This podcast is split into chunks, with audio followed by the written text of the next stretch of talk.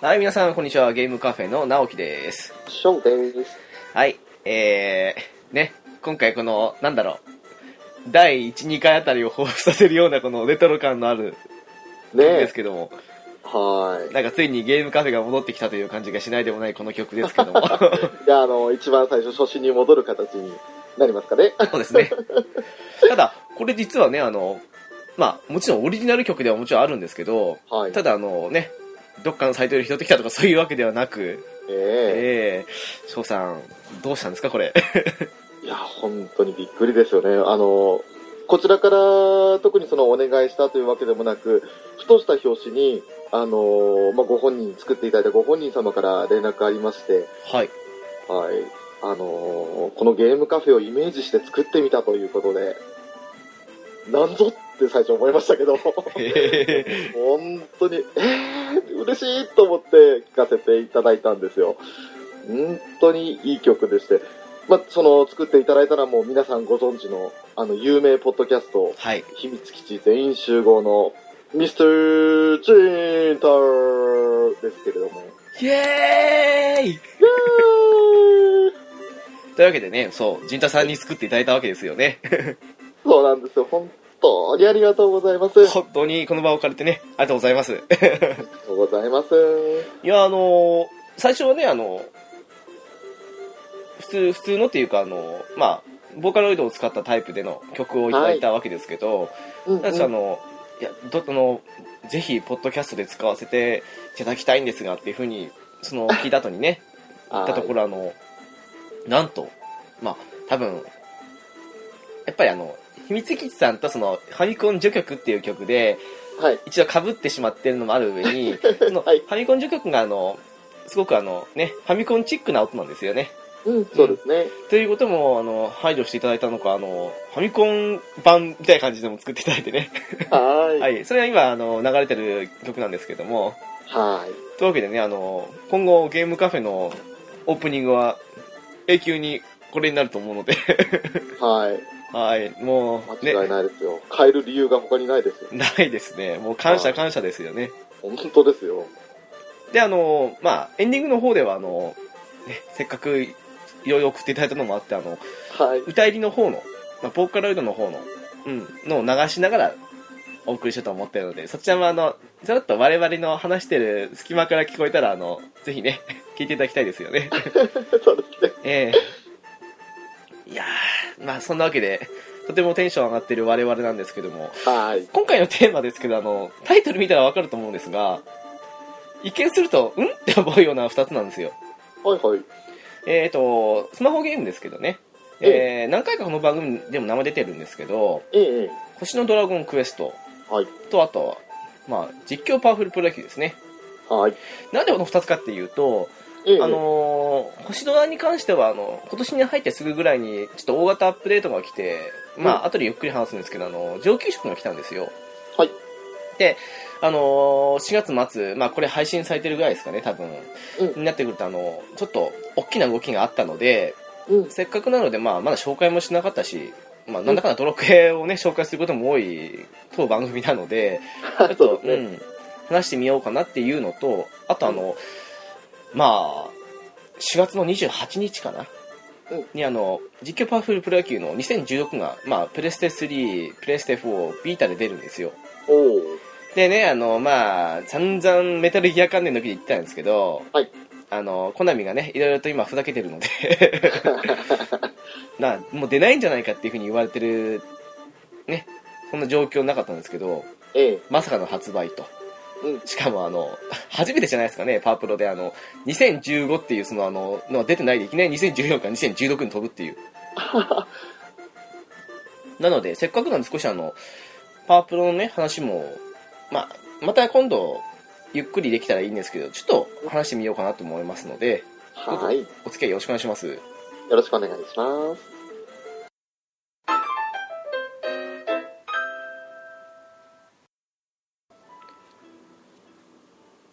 さて、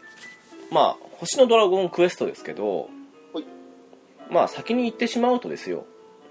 あの、私も翔さんも一度やって、で、翔さんは途中でやめて、うん私も途中でやめた身なんですよ。うんだからあのすごく辞めたあたりの時期が本当にかぶってるんですけどはい。まず翔さんこれはあのどうでした最初にやった時ってまあ、序盤は、物珍しさというか、やっぱり、結構、当時ドラクエ10もやってたので、はいはい周りがね、みんなやってるって感じがあって、その流れで遊んだのもあったんですけれど、うん楽しかったですよ、最初の方は。うんまあそうですねで、その、最初やってて、やっぱちょっと序盤で一つ壁というか、あの、なかなかクリアできなくなる、急に敵が強くなるステージがあって、ああはいそこで一回積んでしまったのが原因ですかね。なるほどちなみにあの職業何してたかとか覚えてますえっ、と、船乗り。ああいいですねそこははい船乗りと、あと、まあ、仲間というか自分で作れるサブに、と確か選手と僧侶だったかな。ああまあなんだろうテンプレの一つという かそうあの最初、送料を自分で作んなくても結局、あの、他の人から、なんか応援で一人仲間にできるじゃないですか。ああの他のゲームでいうとこのフレンド召喚みたいなもんですよねこれそんな感じですよね。で、あっちの方から送料取ればいいかなって最初は思ってたんですけれど、はいやっぱり意外と送料を自分の主キャあのメインキャラに送料させてるやつってのが少なくって、うんだから、あじゃあ、とりあえずサブキャラに僧侶一人入れとけば、あとは味方にはなんか攻撃力の高い武器を持ってるやつとかを召喚すればいいかなっていう感じで、最初魔法使いだったものを僧侶に転職させたぐらいで、メインキャラと一人のサブキャラは船乗りと戦士をずっとやってましたね。ああでも構成としては序盤の構成としてはありだと思うんですよそれおー。そのあのーなんでしょうね最初ってこれスキルの必要あるのとかうん回復アイテムいるのっていうぐらい敵が弱いじゃないですか、はい。まあ序盤ですからね、うんそれがあの私もはっきり覚えてないんですけどよく言われるのが4章かその辺なのかな多分これは敵が強くなるっていう話が出てくるのと、うんうんあとこれあの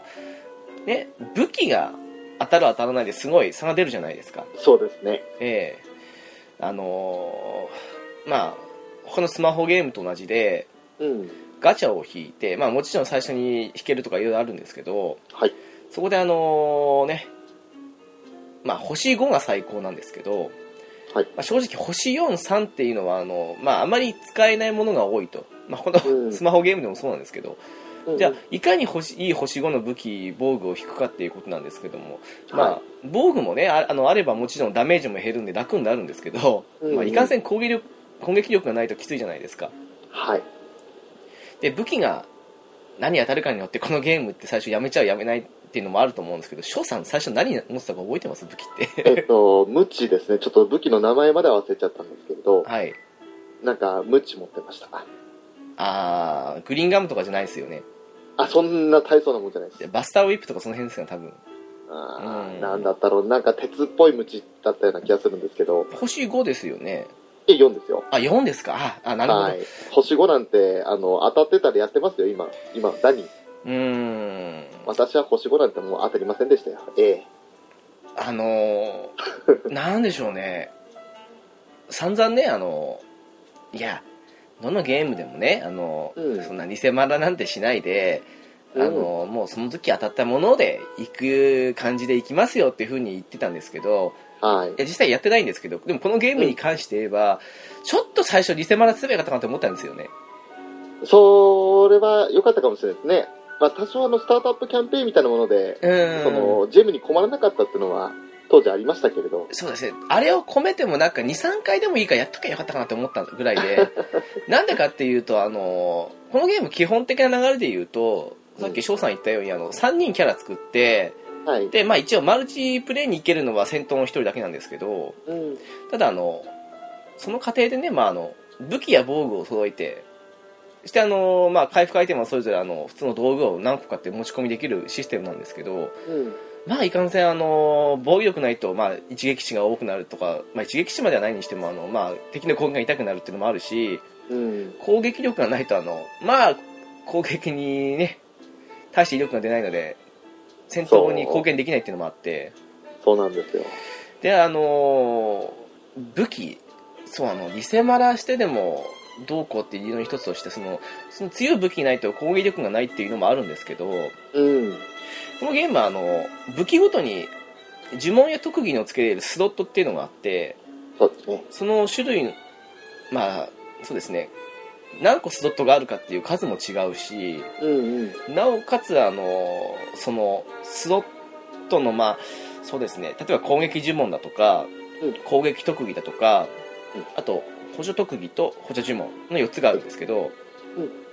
それ まあどれをつけるつけないっていう部分でも結構武器ごとの差が出たりとかするしそうですね。あとあの一見使えない武器でもあのスキルは使えるからそれをね武器は壊してしまうんですけどその代わりスキルだけ取り出すっていうこともできるので、うん。でちょっとあのリセマラせばよかったって思った理由としては、うん当時としても、まあ、あんまり高くない攻撃力だけどスキルがすごく優秀な武器特にあのメタスダの剣とかはい。あの辺を当てとけばあの当時としては好み高かったから使えるしあとメタスダの剣についていたあの水星斬りっていう、まあ、攻撃特技なんですけどえげったかったですね、あの武器、じゃあわわざわ。あれ未だに最強特技なんですよあ、そうなんだ。ええあのもう何ヶ月だか半年以上出てますけどももう少し1年かなうん。未だに最強特技ではあ。だからね、取っておけばよかったなって、いまだに思うんですよね。うーん。私、いまだに持ってないんですよ。メタスラの剣。だってあの、当時ね、本当にあの、普通の攻撃が10とか20の時代ですよ、よくて。はい。そんな中で200とか300が普通に出してますからね。おかしいですよね。あの、こっちの使った特技と水星切りの特技の倍率が全然違うんですよね。本当っすよ。何考えてんだ、この武器と思いましたもん。なこともあったので、あの、まあ、メタスナのとまではやらないにしても、当時ね、あの、まあ、結構上位の方にあった武器、まあ、他にはあの、まあ、ね、が強いハンマーであったり、そういうのも、グレートハンマーかな、確か、とかいろいろあったりしたわけですけど、はい。何か一個でもいいから取っておけばよかったというふうに思うぐらいなんですよね、はっきり言って。で、まあ、あの、まあ、そういうと空技とか武器の強さもあって、あの、ね、なかなかその、ボスも強くなっていくし、進めないっていうのもある上に、当時ってまだあの、サービス開始当初だったので、うんうん。レベル上げの要素とかもあんまりなかったじゃないですか。は一応メタツダの鍵とかそういうのもあったんですけど、い。うん。まあ大してもらえない上に経験値もまあ、うんまあ、最初になったらまあそこそこですけどそんなでもないということもあってうんうん。であのーあの当時翔さんどんなのがあったか覚えてますいやー、さすがにちょっと、ほんと離れてもう3、4ヶ月経つんで、はい今回こうやって収録するよって言われて、復習もしてないので、うんちょっと覚えてないですね。まあそうですよねあの当時多分ですけどあのーまあガチャは当然ありますよねはい。であとあのー装備やら、まあ、道具とか料理を作ったりするそういう場所もあったと思うんですよあーなんかどんどん木が上に伸びていくやつ。そうそうそう、あの、まあ最初は道具とか装備の強化ぐらいなんですけど、まあレシピとかもあってたら、あの、まあアクセサリーを作る、そんな場所ができたりとか、うんうん。うん、そういうのは結局あったわけですけども、はい。そういうのと、あとあの、うん、ガチャ、そしてマルチプレイ、そしてマルチと別のソロプレイですか。はい。っていう、まあシンプルなところだけだったと思うんですよね。うんうん。であのー私も翔さん同様に最初やっててであの最初の竜王イベントってのがあったんですよあー、あったかな翔さんやる前にやめちゃいましたか多分だよね、確かね。やった覚えないもんな。あれが最初のイベントだったんですようんうん。であのー竜王イベントってあの確かですけど違ってたらごめんなさいあの初級上級その上に超級ってあのまあ超ってねあのよく使いますよね超すごいとかそんなのもそうですけどはうんい。スーパーの蝶ですそうね。そうそう、の超級と、その上に、まあ、伝説級とか、当時ないかもしれないけど、魔王級とか今あるんですけど、で、あのー当時伝説か超級までだと思うんですけど、竜王戦があって、はいはい。あのー結局の話や、ドラクエ1の主人公が、あの、パッケージで身につけてる鎧があるんですけど、はい。まあ、兜、で、鎧の上、そして鎧の下、それ当時だとあの、まあ、勇者の持っている剣、そして盾っていうはいラインナップだったんですけど、うんそれをあの、クエスト、マルチプレイで何回も、まあ、あのソロプレイの方でももらえるんですけど、うん一応マルチだとあの、まあ、ホストさん以外はスタミナかのかからないんでうん何回も繰り返しできると、うんいうのであのマルチに行ってそのあのボスがドロップするその、まあ、今言ったような部位ですよね装備の、うんに対応した場所で自分の欲しいのを目当てにやって何回も繰り返しやってってでその装備を集めていくとはいであの最初は装備ねあの大して強くないんだけど、う同じ装備を合わせると進化していくんでおうおうで最高のプラス10まで進化させるとその、まあ、ラダトームの装備って言われてたんだけど、はいそれはあの、まあ、最高レベルプラス10にまでするとあのガチャさんにも負けないぐらいの強さになるとへえいう感じのイベントがあって、まあ、基本的にそれがあの星空のイベントを今も受け継がれてる基本的なシステムなんですけど、うんうんであの当時まだやっててあのダダトームの一式を全部揃えながら行ってたんですけど、うん最初はですねあの1回行けばうん1個ぐらい結構まあほぼ80%ぐらい手に入るとおう運いい時だと2個3個手に入るとへえであのだんだん進化していくとあの最初はねあの進化させるのに1個でよかったのが、まあ、レベル7とか8になってくると同じ装備が3個4個必要みたいになってくるんですようんなんか嫌なこ記憶を思い出させる であの結局そういうふうに数が求められるんですけどはいただ20全部で確かあの267かな多分、うん一1箇所の集まればあの、まあ、プラス10までできると、はい全部プラス10までしてあの強化してしまうと大体ガチャさんのねあのガチャさん装備より若干強いぐらいになるんですよおうであのーそういうのもあってあのいやこのペースで集まるんだったら、うん割とすぐ集まると思ったんですようんうんそうしたらですよあの当時ですよあのその数日経ったか1週間だったか忘れましたけど、はい経った頃になんかあのアップデートが来て、うんまあ装備が手に入らなかったんですようんうん5回に1回手に入るかなみたいな感じになっておう結局当時の私としてはあの、ラえっとラダトームの剣だけプラス10にして、う残りはあのプラス10にできなかったんですよねうんうんああ無理だと、うんそして次のドラクエ2イベントが来たんですよ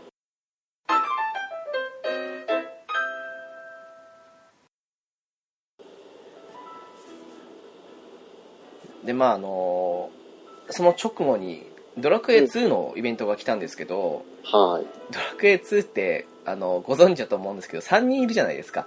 ええ王子2人に王女1人はい3人分のパーツを、うんまあ、当時ね、まあ、そうやってる身としては全部集めないといけないというふうに思ってた部分があって うんうん3人分のパーツをあのなかなか手に入りにくい中で全部集めんのかよって思った瞬間にすごく泣いたんですよあらでそれに加えてねあの当時ってまだあの2週間ぐらいこのイベントってあったんですよねはいはい2週間だから結構長いのであのうん装備も十分集められる長さではある反面、うんあのそれ以外のイベントが来ない上にうんうんまあなかなかあの次のイベントまでの期間が長い上にその間あんまりやることが当時なかったんですよはのもあっていやもうなんかいいやと思っちゃっていうんそこでやめたんですけどうんあのまあだ結局 だから翔さんよりちょっと長続きしたけどやめてしまったという感じだったんですけどねはいただあの「ドラゴンクエスト3」のイベント来た時かな確かうん3のイベントが来てなんか終盤ぐらいの時にちょっとだけ顔出したんですよはいはい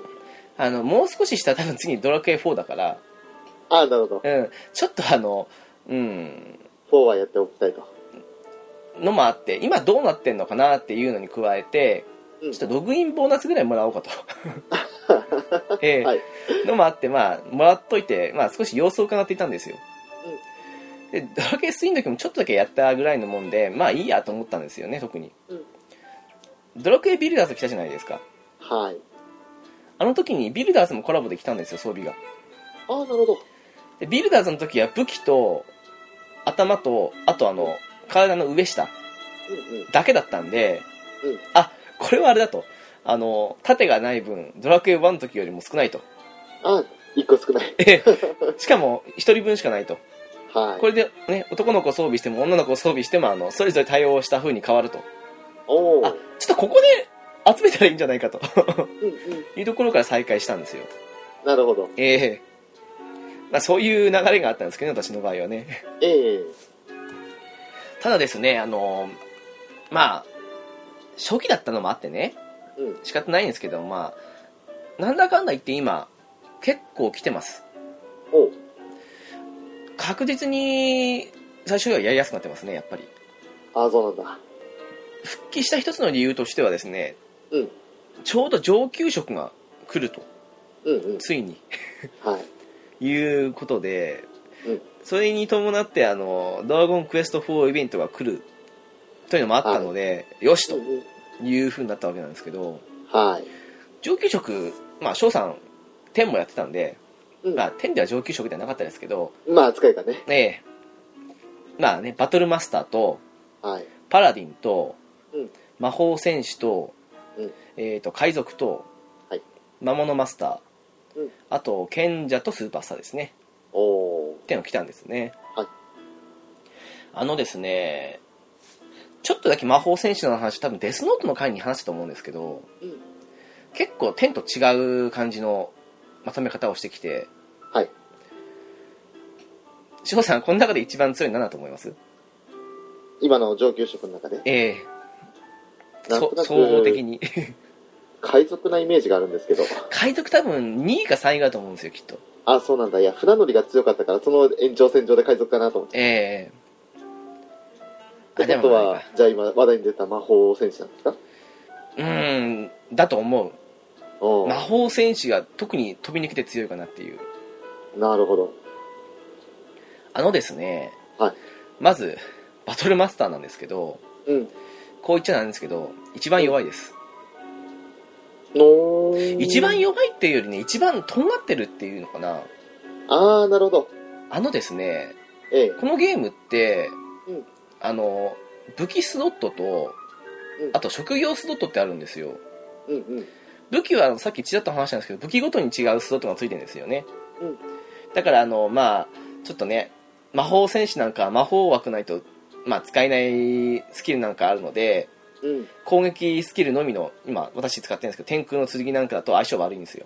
ん。なるほど。うん、とかっていうのもあったりするんですけどそれと別に職業のスキルっていうのがあってうんうん。あのですねバトルマスターなんですけどまずあのステータス的にですよまあ攻撃力が一番高いんですよはい。ただ、身の守りがですね、他の上級職と比べても、確実に3、40ぐらい低いんですよ。うーそ。このゲームって他のちょっとしたゲームと違って、ステータス5とか10の差って結構開くんですよ。はい。あの、目に見えてわかるというか。うん。だからこそ、あの、強い装備やった時とかなんかだと、あの、10とか上がっただけでもかなり嬉しくなっちゃう、いいポイントでもあるんですけど、うん。そんな中でその3、40低いっていうのはかなり致命的なんですよ。はい。で、まずそんな感じで身の守りが恐ろしく低いと。うんに加えて、あの、まあ、一応攻撃力は一番高いんですよ。うん高いけども、さっき言ったその海賊とか、はい魔法戦士と比べて、10も差ないんですよ、正直。うん。うん。 8か9とかそれぐらいのもんで、なるほ言どって。しまえばほぼ変わらない。うんっ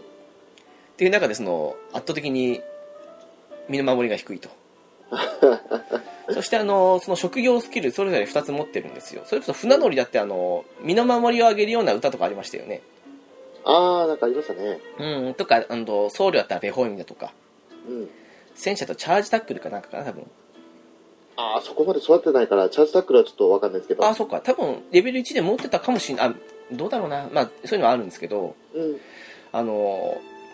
それがあのバトルマスターの場合はあのまあ2つありまして1つはあの怒りだったかな確かはい。攻撃力が 1. 点何倍になって回収率も上がるんですよおいいじゃないですか。の代わりあの火ダメが上がるんですよえ、ただでさえ防御力低いのに多分あれ身の守りを下げるんじゃなくてもうダメージ自体上げちゃうと思うんできっとあの身の守りってあの例えばブレスとか呪文とかに影響ないじゃないですかうんうん。でも多分火ダメ自体上がるので多分影響あるんですよあれはうわー、マジか。っていう状況の上にですよはい。防御ができなくなるんですよええこのゲーム基本的に一部の装備除いて防御するとあのダメージを50%カットするんですようんうん。であの基本的な戦闘システムとしてはあの1ターンっていうくくりの中でスピードの速い順にあの通常攻撃をオートでしてくれると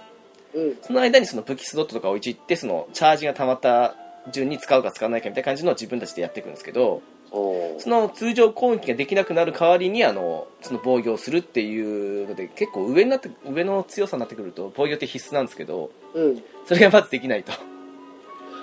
なんかバトルマスターというか防御を全然気にしないバーサーカーって感じですねいやーみんな言ってますバーサーカーの方が合ってんじゃないのみたいなああ言うんだやっぱりそうかいやいやいやいそやうそうなんか聞いててあの本当ドラクエ10の時も思いましたけどあれは別に捨て身とかしたってそのスクルトとかで防御を補ってやればはいこと足りたじゃないですかそうですねそれもすらできないただの脳筋あ脳筋ちゃいたいたですねいや脳筋ですよただ唯一言ってしまうと ええあのドラクエ10と違ってはいこちらの怒りですけどうんこれはいわゆるあのバイキルトとかそういうあれじゃないですか補助系あれとはあの別枠なんですよおうだから全部かかるんですよあのその怒りにしてもそうだしあとあの、まあ、スーパースターのコインとか上げるようなそんなスキルがあるんですけどであったりあのバイキルト全部かかるんで全部かかった時のバトルマスターの火力っていうのは確かにアホなんですよはだからロマンはあるんですけどいうんうんただそのねそこに至るまでそしてそれを発動する前に倒されるかどうかっていうこの危機感ですよねなるほどね。特別 HP 高くもないですからうんうん。なのですごくあの無課金美課金で使えない職業なんですよああ、なるほど。うん一応あのもう一つのスキルがですねあのうんチャージなんだタックルじゃないしななんたらっていうのは、まあ、要は選手のサージタックルの上位版みたいなのがあって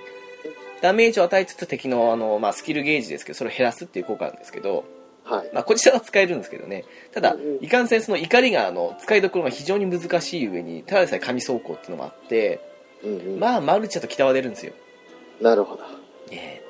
一応あの、まあ、パッシブスキルとして、まあ、常時発動するものとしてバトルマンスターはあの打ち払いっていうのがあるんですよね、うん。そちらはですねあのごくまれになんですけど、はい物理攻撃を無効化するんですよおー。だからまあ一応あのボスの停滞一撃とかも、まあ、結構発動するんですよごくまれとは言っときながらうんうん。 10%15% ぐらいかなでもでもまあ結構発動してくれるので、うんそれ考えると身の守りで、ね、火め上がってるけど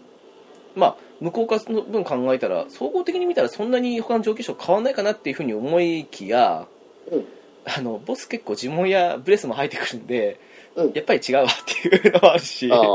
なるほうん、良くも悪くも運任せのとこあるからやっぱり安定しないんですよねど。うんうん。っていうバトルマスターとうん。あとあのパラディンうん。パラディンは逆にあの無課金の方がやるには一番いい職業だと思いますねやっぱり、名の通り、防御特化というか、壁になり得る存在って感じですか。壁そうですねあの HP と身の守りがもうすごく高いんですようん。飛び抜け高いんですよねうんうん。だからパラディンが死ぬことってあんまりないんですよ本当にっおー。ていうぐらい高いのでうんあのいやあんまりそんなね無課金とかだしあの装備もそんな揃ってないって人でもうんうん。結構死ににくくてうでんうん。結構武器とかも選ばないとこあるのですごく使いやすいとえええでまあそのバトルマスター同様持ってるのがあの一つはあの戦友の盾だったかなしかあの特定選んだ人物をうダメージを肩代わりする、まあ、かばうですねえなるほど。なのでまあバトルマスターのそういうね捨て身使った時なんかにはかばってあげるといいとかってあるんですけどああ、あ、じゃあ、その二人で組めば、バトルマスターもいい感じにそうなると。だから自分の3人行く時なんかだとあのバトルマスター入れる場合はパーティーに入れた方がいいかなっていうのもあるしおー。ただそのねかばってる間は普通の攻撃もスキルも使えなくな使えなくなるというか使った瞬間に解除になっちゃうんでうんうん。そのパラディンの分の火力を補うだけの装備がバトルマスターにあるかどうかっていうのもまあ鍵になってくるんですけどああ、なるほどね。ただほら無課金であのメインとなるキャラクターだけはまあそこそこの武器当たったけど他は大した武器当たってないよっていう時にパラディンでその自分の火力分バトルマスターに期待をかけるってなったらありかもしれないですよねやっぱりうんうん。っていうのとあともう一つはあのまあ翔さんもおなじみだと思いますけどグランドネビュラですねああ、あの、グランドクロスのパクリみたいな。そうそうそうそうそうただこちらではあの全体攻撃でおう。であの回復魔力依存なんでえー、回復魔力が高ければ高いほど威力が上がるとおほ。こちらはですね、ダメージまずまずいくんですよ。うん。それこそ無課金で、あの、大してスキル持ってない方なんかだと、結構強力な威力になるので、うんそういう意味でもね、パラディンって総合的に見てもおすすめかなっていう。うん。なるほど。で、まあ、このゲームね、あの、どの武器持たしてもいいんで、うんまあ、得意武器とかあって、得意武器装備すると、なんかね、武器のスキルのチャージが若干速くなるとか、うんこ。ういうのが若干上がるっていうのもありますけど、そこは、あの、ドラクエ10と違っていい点ですよね。そうですね、うん。ね結構なんか、この武器、この職にイメージに合わないとかっていうのは、点ではあったじゃないですか。ありましたね。そういったものなくて、まあ、とりあえず得て増えては多少あるけど、装備自体は別に何装備してもいいよっていうのは、変な話、星3の得意武器よりも星5の増えて武器の方が強いとかってあるわけですし、そうですね、うん。はただ、賞賛的にあの、えっと思うかもしれないですけど、い。うんドラクエ10で、パラディンのイメージってハンマーじゃないですか。うん。点ではそうですそうですねよ。ね。あの、こちらでパラディン、ハンマーですかハンマーって武器あるんですけど、はい。得意武器じゃありません。ちなみにどんなのが得意なんですかどんなのかっていうか、これあれなんですよ、あの、解職があの、舞踏家と僧侶じゃないですか。ああ、なるほど、はい。なので、あの、どの上級職もそうなんですけど、ええ、解職の得意だった武器、ふあの、まあ、二つの職業ですけどね、ええ、が上級職の得意の武器なんですよ。まさか。だから、あの、舞踏家なんかは、あの、紺であったり、はい。爪なんかの得意武器じゃないですか。そうですね。なので、パラディンは爪も得意武器なんですよ。うわ、それまたイメージに合わんなそう、 イメージに合わないんですよ。ただ、その、解職二つともの得意武器が来るので、うん。思いにもよらないものが当たった時にもう得意武器だったりするのでそういう意味じゃ嬉しいんですよああ、まあ、なるほど。ただねえへへパラディンに詰めえと思ってうん思ったのはありそまれしたならねまだハンマーの方が許せる。ええっていうふうに思ったのもありますけどね、う。うんんどうしてもハンマーって言ったら、まず、ああ、ごめんなさい、あの、パラディンって言ったら、やっぱりなんかあの、昔のイメージというか、それこそ FF4 だとかはいはいのイメージだと、セシル、パラディンで、剣じゃないですか。剣ですよねはい大盾の剣で、まあ、それと、聖剣伝説3とかのデュランもそうですけれど、うんなんかその、大盾に剣とか、大盾に槍とか、うんいそういそうですうイねメージなんですよ、個人的にはやっぱり。聖騎士ですからねやっぱり剣か槍かって感じですよね、ですよね。まあ、槍は得意武器ですけどね うん、あとはまあ戦士から譲り受けて両手剣だとか、はいはい大型の武器っていうイメージがあるんですけど、まあ、100歩譲ってハンマーは良しとして、爪はないな。うんまあ正直紺もないと思うんですけどねあんまこもね、うんそうだね。いやー、そうか。まあでも仕方ない。武闘家からの上級職になってくるとそうなっちゃうんですね。そもそもにして、不思議ですよね。なんかあの、戦士と僧侶でパラディンってイメージですよね、むしろ。はい、まさにそうです。そこを舞踏会にしたのがそもそも間違いだってことで、まあそこは仕方ないとか思いましょうと思うような感じですけど、 本当に。むしろ武闘家からバトルマスターの方がなんとなく、その脳筋的イメージは引き継げますよね。まあ、だって、舞踏家と戦士でバトルマスターですからね。ああ、そうか。うんなるほど。でもまあさっきね、翔さんもおっしゃったように、うんバトルマスターっていうよりは、このステレスはバーサーカーじゃねえかと思うんですけど、ええええまあそんなこともあっては、まああの、まあ、重課金者専用というか、まあ、重課金者の方はそれはそれで別の職業の方が安定する気もするんですけど、うんただ瞬間火力のことを考えて、まあ、バトルマスターっていうのとあと無課金の、まあ、星というか のパラディンって感じですよねなるほどね。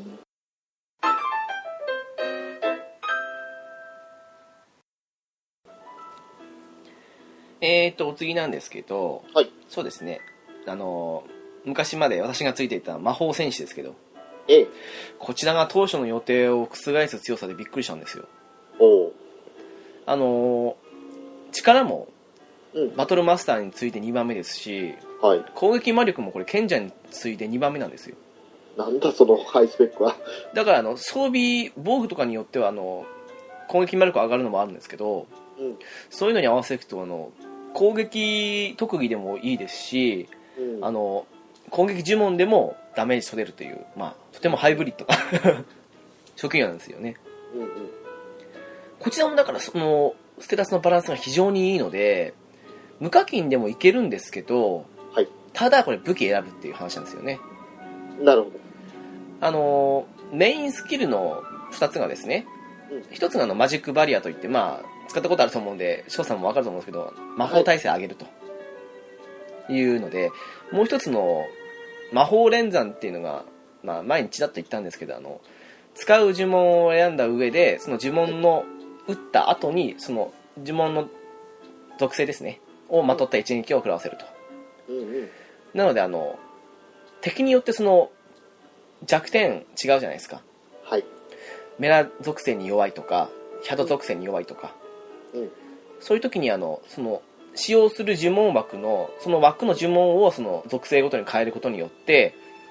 敵手の弱点をついた、まあ、二連撃ですね、を打つことができると。ほうほこれがすんごい火力高いんですよ。ううんうん先ほどあのね、未だに水星切りは最強クラスだよっていうふうに言っちゃうんですけど、もうあの、そこだけで見たら水星切りよりよく高いんですよ。なるほどあの、無課金が使ってもね。うんうんのもあって、すごく強いんですけど、ただこの魔法連山、使うのにあの、武器の方で、魔法、攻撃魔法が使える武器じゃないと意味がないんですよ。おうなのであの、私、天空の剣が当たった時に、天空の剣には攻撃呪文のスドットがないので、はまあ魔法連山が使えないんですよね。いなるほどというのもあって私あの最初魔法戦士使ってたんですけど、うんあの次バトルマスターを使い、うんバトルマスターもそこそこレベル上げた後にそのいややっぱりこれ無課金じゃきついってことで今海賊やってるんですけど、うんうん ね、時代はやっぱりね俺は海賊王になるだと思うんで、あそうなんですかえーなん か C- CM やってるじゃないですか まあ CM よく見ますなんかあえの、プレスおテフォンじいちゃんと孫がねでねあの「おのはもわらはい」って感じで似てる似てる みたいなね感じでやってますけどはいそんなこともあって私は今は海賊なわけなんですけどうんまあそういう感じであの最低でも攻撃呪文枠にまあそうですねあれ ABCD ってあってうん A がもちろんね一番ランク高いんでメラゾーマとかうんバギクロスとか使えてうん B だとあのメラミとかねまあヒャダルコとかその辺が使えるわけなんですけどうんうんまあちょっと正直あのうん天空の剣がかなり上位の装備なんですよ武器の装備としては、はいのもあって、ちょっとこれ、今まで探検のグラディウスって使ってやってたんですけど、うんまあこれ、ライディーンだけとかメラミとかを使い分けてっても、結構、うん、やっぱり天空の次の方が強いなってなってしまったのもあって、うん一、回バトルマスターに戻り、うんその次に、あの、つい最近なんですけど、ピサロの剣って来たんですよ。はいピサロ装備ですか、一一式が来て、うんであの、魔剣士の剣っていうのが当たったんですよね、たまたま。はいはいこれがですね、あの、メインスキルであの、まあ、ちょっとギガスラッシュの名前に似た感じなんですけど、ジゴスラッシュってあって、まああの、ジゴデイン系、ジゴデインという文字あれ多分ドルモーワ系ですかね、多分のダメージ、属性でのあの、まあ、全体攻撃っていうのと、あと、その、で、それと別にあの、攻撃呪文枠があって、そこでドルモーワとか来たんですよ。おうで、まあ、ドルモーワは一応 A ランクの呪文なんで威力高いんですけど、うんこれを使ってまあやってたんですけど、まあ、ちょっとあの、魔剣士の続きってコミュ力低いんですよはいであの、まあ、その代わりあのハヤブさんの剣じゃないですけど1回の間にまあ23回切ったりすることもあるんですよねへえていうあそれはランダムなんですかそうランダムなんですようんうんただまあ比較的23回行くことが多いんですよねうんうんただこれあのスキルを使うとスキルって全部あの武器攻撃力かける360倍とかおう300倍とかそういう風になっちゃうんでうんあの武器の攻撃力が低いと威力が下がるんですよ当然ですけどうんうんでまああの結構ね魔剣士の剣とあの天空の剣の攻撃力の差が30ぐらいあるんですようーんのもあっていやーやっぱり天空の剣かと思ったらやっぱり私はあの魔法戦士から海賊になったんですけ どあはははただまあそういう風に武器をすごく選ぶ職業なんですよね魔法戦士自体がなんとなくその辺はあの、まあ、よく同じスマホゲームで取り上げる FFRK じゃないですけどはい当たった武器によってその使うキャラが左右されるみたいな感じで当たった武器によって職業より適切なものを選ばなきゃいけなくなるって感じなんですね。そうなりますね、うんうんまあ、少なくとも探検か剣ですね魔法戦士の場合もしくはまあ当たればですけどあの上位の方の無知メタツダの無知だとか、グリーンガムの無知とかはい、何にせよその上級の方の装備が当たらないと、まあ、使いにくいかなっていうとこはあって、まあ、最近イベントで来てたあの4の勇者の剣はいなんかはあの一応あのメインスキルがライデインで他の攻撃時でも積めるのでおうそういう武器持ってないけど魔法戦士したいって人はこの武器を進化させて使ってる人はたまに見るんですけど、うんうんまあ、そういう感じでね武器結構選ぶって感じの職業なもので、うんうん、でもまあこれまた強いのでそういう武器に恵まれてたんだったらあの無課金の方全然行った方がいいってぐらいのもんでなるほど。すごい好み高いんですよへえ無課金だけどあのアタッカーになりたいって人はあのバトルマスターよりむしろ魔法戦士ですから ああ、なるほどね。ええっていう感じの職業でまあ武器は選ぶけどおすすめな一つですよねでまああの次は賢者なんですけど、はい賢者はあのばあのなんだろう魔法戦士以上に装備選ぶかなって感じですねもともとやっぱり魔法使いと僧侶の上位職になるんですかそうなりますねはいうん。あのー、2つスキル、まあ、同じようにあるんですけど1つがあの連続魔法あ連続呪文か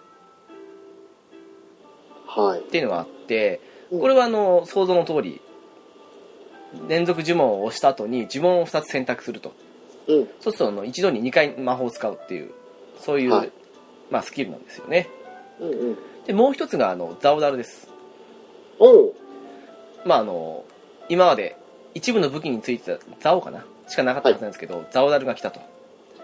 そしていまだに僧侶の方でも実装されてないんですかされてないですねへえ、それが賢者で初めて。であうんのはず確かザオザオありましたっけかななんかあでもザオダルが少なくとも、うん、賢者だけっていうほほー。でこれザオダルってあの皆さんイメージ的に50%で蘇生されて、50%で失敗ってイメージあるじゃないですかはい、そうですね。 100%ですマジか。うん。で、ここまで聞くと、あの、ね、しかもあの、攻撃魔力とかもダントツの1位ですし、うん。これはすごい強いって思うじゃないですか。ええ。いや、実際強いんですけど、はいただですね、あの、連続呪文ですよ、問題は。はい。このゲームされたらわかると思うんですけど、うん。なかなか死ぬことってないんですよ。えっと、味方がってことですかそうそう、あの、まあ、死んだとしても、あのうん、死ぬほどのレベルってなると結構きつい。まあ、あの、賞賛的なイメージで言うと、うん FFRK で味方死んだ時のイメージですよ。なるほど。なんか、もうあれ死なない前提じゃないですか、はっきり言って。そうですねし。うん、はい。なところで、ザオダル、まあ、あればいいですけど、 うんうん。ちょっとそうそう使う機会がないんですよ、そうぶっちゃけ。うんい。ざ使ってみるとね。とあとは問題は武器スロットですよ。はい。あのー仮にですよ、攻撃魔法が1個ついてるとか、そういうスロットの武器使ったとしますよ。はい。あんまりその呪文枠自体ある武器もそんなにはないんですけど、うん。攻撃呪文1個だけついてますっていう感じの武器を使った場合に、はい連続呪文を使った時どうなるか想像つきますいや、なんだろう。攻撃呪文ともう一つ選ぶ呪文がザオダルになるんですよええ だって2つ使いたくても呪文枠がその攻撃 呪文の1つとあと職業で元々あるザオダルしかない場合にはそうなってしまうので実質あの武器によってはこの連続呪文っていう強力なスキルが死にスキルになるんですよあの、同じ呪文は連続できないんですできないんですはいそれはまた。 2枠必要なんですよマジか。うんなるほど。だからあのすごくあの2つしかもあの仮にですよ攻撃呪文とあの補助じほ、えっと補助呪文の2つあったとした場合も連続呪文でその補助と攻撃を同時に使えばするんですけどうんぶっちゃけあのなんか使い手時ってあの攻撃2連続とか、まあ、もしくはあのね補助2連続であの回復回復みたいな感じの場面でどちらも両方っていうのもまた少しってなってくるしうんとにかく武器スロットによってすごく左右されちゃうんですよねせめてザオラルじゃなくベホイミとかだったらさ、そうそうそううあんの大の大冒険のマトリフじゃないけどさ、はい右手でベギラマ、左手でキアリーみたいなさ、はいはいあんなことできたら超かっこいいのに。まあ、実際武器スロットでにそういう対応をしてた場合にはあの一度にね、うんあのベギラそうだけどねうん、ベギラゴンを使ってもう片方でベホイミって風に使いはするんですけどうんただ全部武器スロットに寄っちゃうんでなるほど。これはあのそうできれば杖うん、できればというかもうほぼ杖でしか無理かなっていうそうだろうね。っていう風になってくるので、まあ、杖持ってる人なら、うん、あの、強いので、うん行くのありだと思うんですけど、うん杖持ってないと結構、うーんっていう。あと、まあ、先ほど挙げたあの、魔剣士の剣なんかは、はい攻撃呪文の A ランク1つと B ランク1つついてるので、うんまあ、あの攻撃特化になりますけど、まあ、得意武器じゃないにしても、まあ、運用的にはできるかなっていうレベルなんですけど、まあ、そんなこともあってね、結構武器なしに賢者だからって選ぶと、結構何もできないってくなっちゃうんですよね。 ああなるほどうまくできてるような、そうでもないようなっていう、この難しいところですけど。ちょっと本当に武器次第の職って本当にそれが一番最たるものになりそうですねそうですね、なんか強いあの武器を全部ね、限界突破、さ最高進化までしてってなったら、まあ、そういう意味じゃ一番装備選ぶのはバトマスなんですけど、うんうんそうじゃないにしした場合はこの2つかなっていう、えっと賢者と魔法戦士ですか。ドラクエ10ではそれこそバージョン2出るまでははい。一番最後に実装された2色ですごい猛威を振るったんですけどねその2色はうーん。まあ、魔法戦士は、ドラクエ10よりは魔法戦士ってイメージがあっていいんですけど、うんそうですうね、ん。賢者もまあ連続呪文っていうところ、うまく使えたならかっこいいんですけどね。 なん か松本さん論外ですねなんか今私あの、得意武器じゃないけど、その、せっかく当たった魔法、あ、魔剣士の剣を使ってやってるので、連続呪文でライディーンとドルモアを一緒に打つとかそういうのをしてるんですけど、超かっこいいうん。まあそういうふうに、まあ一番いいのは杖とかですけどね。よく強い人なんかはメラゾーナを、えメラゾーマを二連撃で使ったりしてますけ ど。ああそれすげえなあれ威力高いんですよね、やっぱり。相手がボス1体の時とかなんかそういうの猛威振るいますよねきっとね そうなりますね。えーでもやっぱりあのスキル制になってるせいか、そのまあ、賢者ってどうも最近のイメージだとメラゾーマだとか、はい。そのまあ、マヒャドだとか、そういったもの使えないイメージが最近の賢者にはあるじゃないですか、ああ、剣の方でですね。あ、あ、天の方で。はい。天の方で、はいうん、なんかどうしてもあの光魔法と闇魔法というか、あのまあ、イオナズン系と、イオ系と、あと、えー、とドルマ系か、はい。のイメージがついちゃってるんで、なんかそこでそのスキルによっては、やっぱり賢者らしくというか、もう本当に魔法使いの上位色ですよみたいな感じで、呪文をあらゆるものを扱えるっていうイメージがつくのはいいですね。そうですね。良くも悪くもスロットに差し込んだものが使えるので、うん。まあ先ほど言いましたけど、あの、そのね、スキルを持ってるけど、あまり使えない。よし、スキルだけ取り出そうっていう時なんかだと、別の装備に付け替えできたりするので、そういう意え味で言うならね、ダブルでベギラゴンとか、2回連続でメラゾーマとか何でもありなんで、うそういう意味んでは、自分の思った通りにはできるんですけど、まあ、いかんせん当たらないことには始まらないですよ。そうですね。え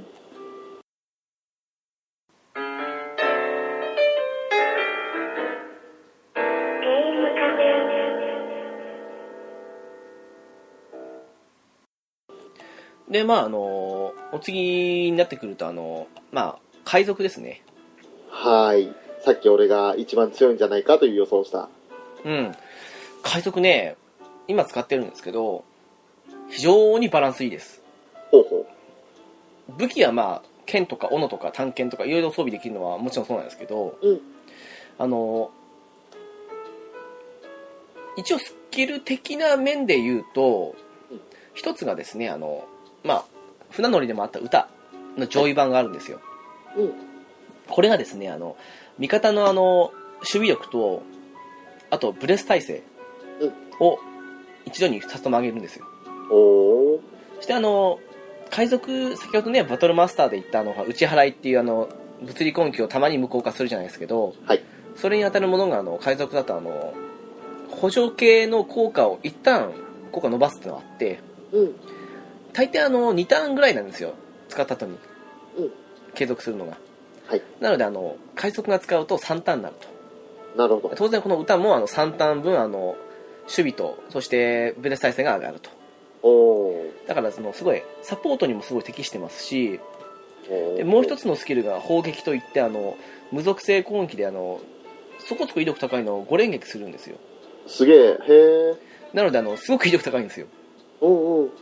まあ、その代わりあの恐ろしくチャージタイムが長いんですけど、ああ、まあ、それは、あの、仕方ないですね。うん、ただし死んでるほどではなくていいかな部分部分で使えばいけるっていううん感じなので、そういうふうに2つ持ってるのと何気にこれあのステータス的にはあの魔法戦士に続いて3番目に力が高いんですよ。おーまあ、ビビタルさんなんてほとんど同じぐらいのものなんですけど、うんうん。で、他の身の守りにしても高いですし、で、あと、HP も、その魔法戦士やバトルマスターと比べても高いんですよね、はるかに。なんか聞く限りだと、あれですね、勇者色って感じですね。どちらかというと魔法戦士の方がそれに近いかもしれないですけど、うん。ただ、ステータス的には非常に高いと。なるほバランスはいいなっていうのがあって、ど。うん、私はあの、天空の剣が魔法枠1個もないので、うん。ゆえに今、海賊にいるんですけど、でも海賊の天空の剣ってなかなかですね。ええ普通はね。えー海神の剣であの、海の神の剣とかだったらかっこいいんですけど。ああ、なんかセブンでその件のありました、確か。多分、今後セブンできた瞬間にあるんじゃないですかね。なるほど。でもまあ、そういうわけで、あの、非常にバランスいいので、うんまあ、もちろんね、凍てつか波動とか使われたら、その、歌とか全部ダメになっちゃうんですけど、うんにしてもまあ、バランスいいので、うん、おすすめの職業かなっていうのはありますよね。ちなみに海賊はやっぱり船乗りと、そしてもう一つは何の下級職からの。えっとですね、船乗りと踊り子ですね。ああ、なるほど。はい。ああ、じゃあ、そうか。歌うのは船乗りが来てるし、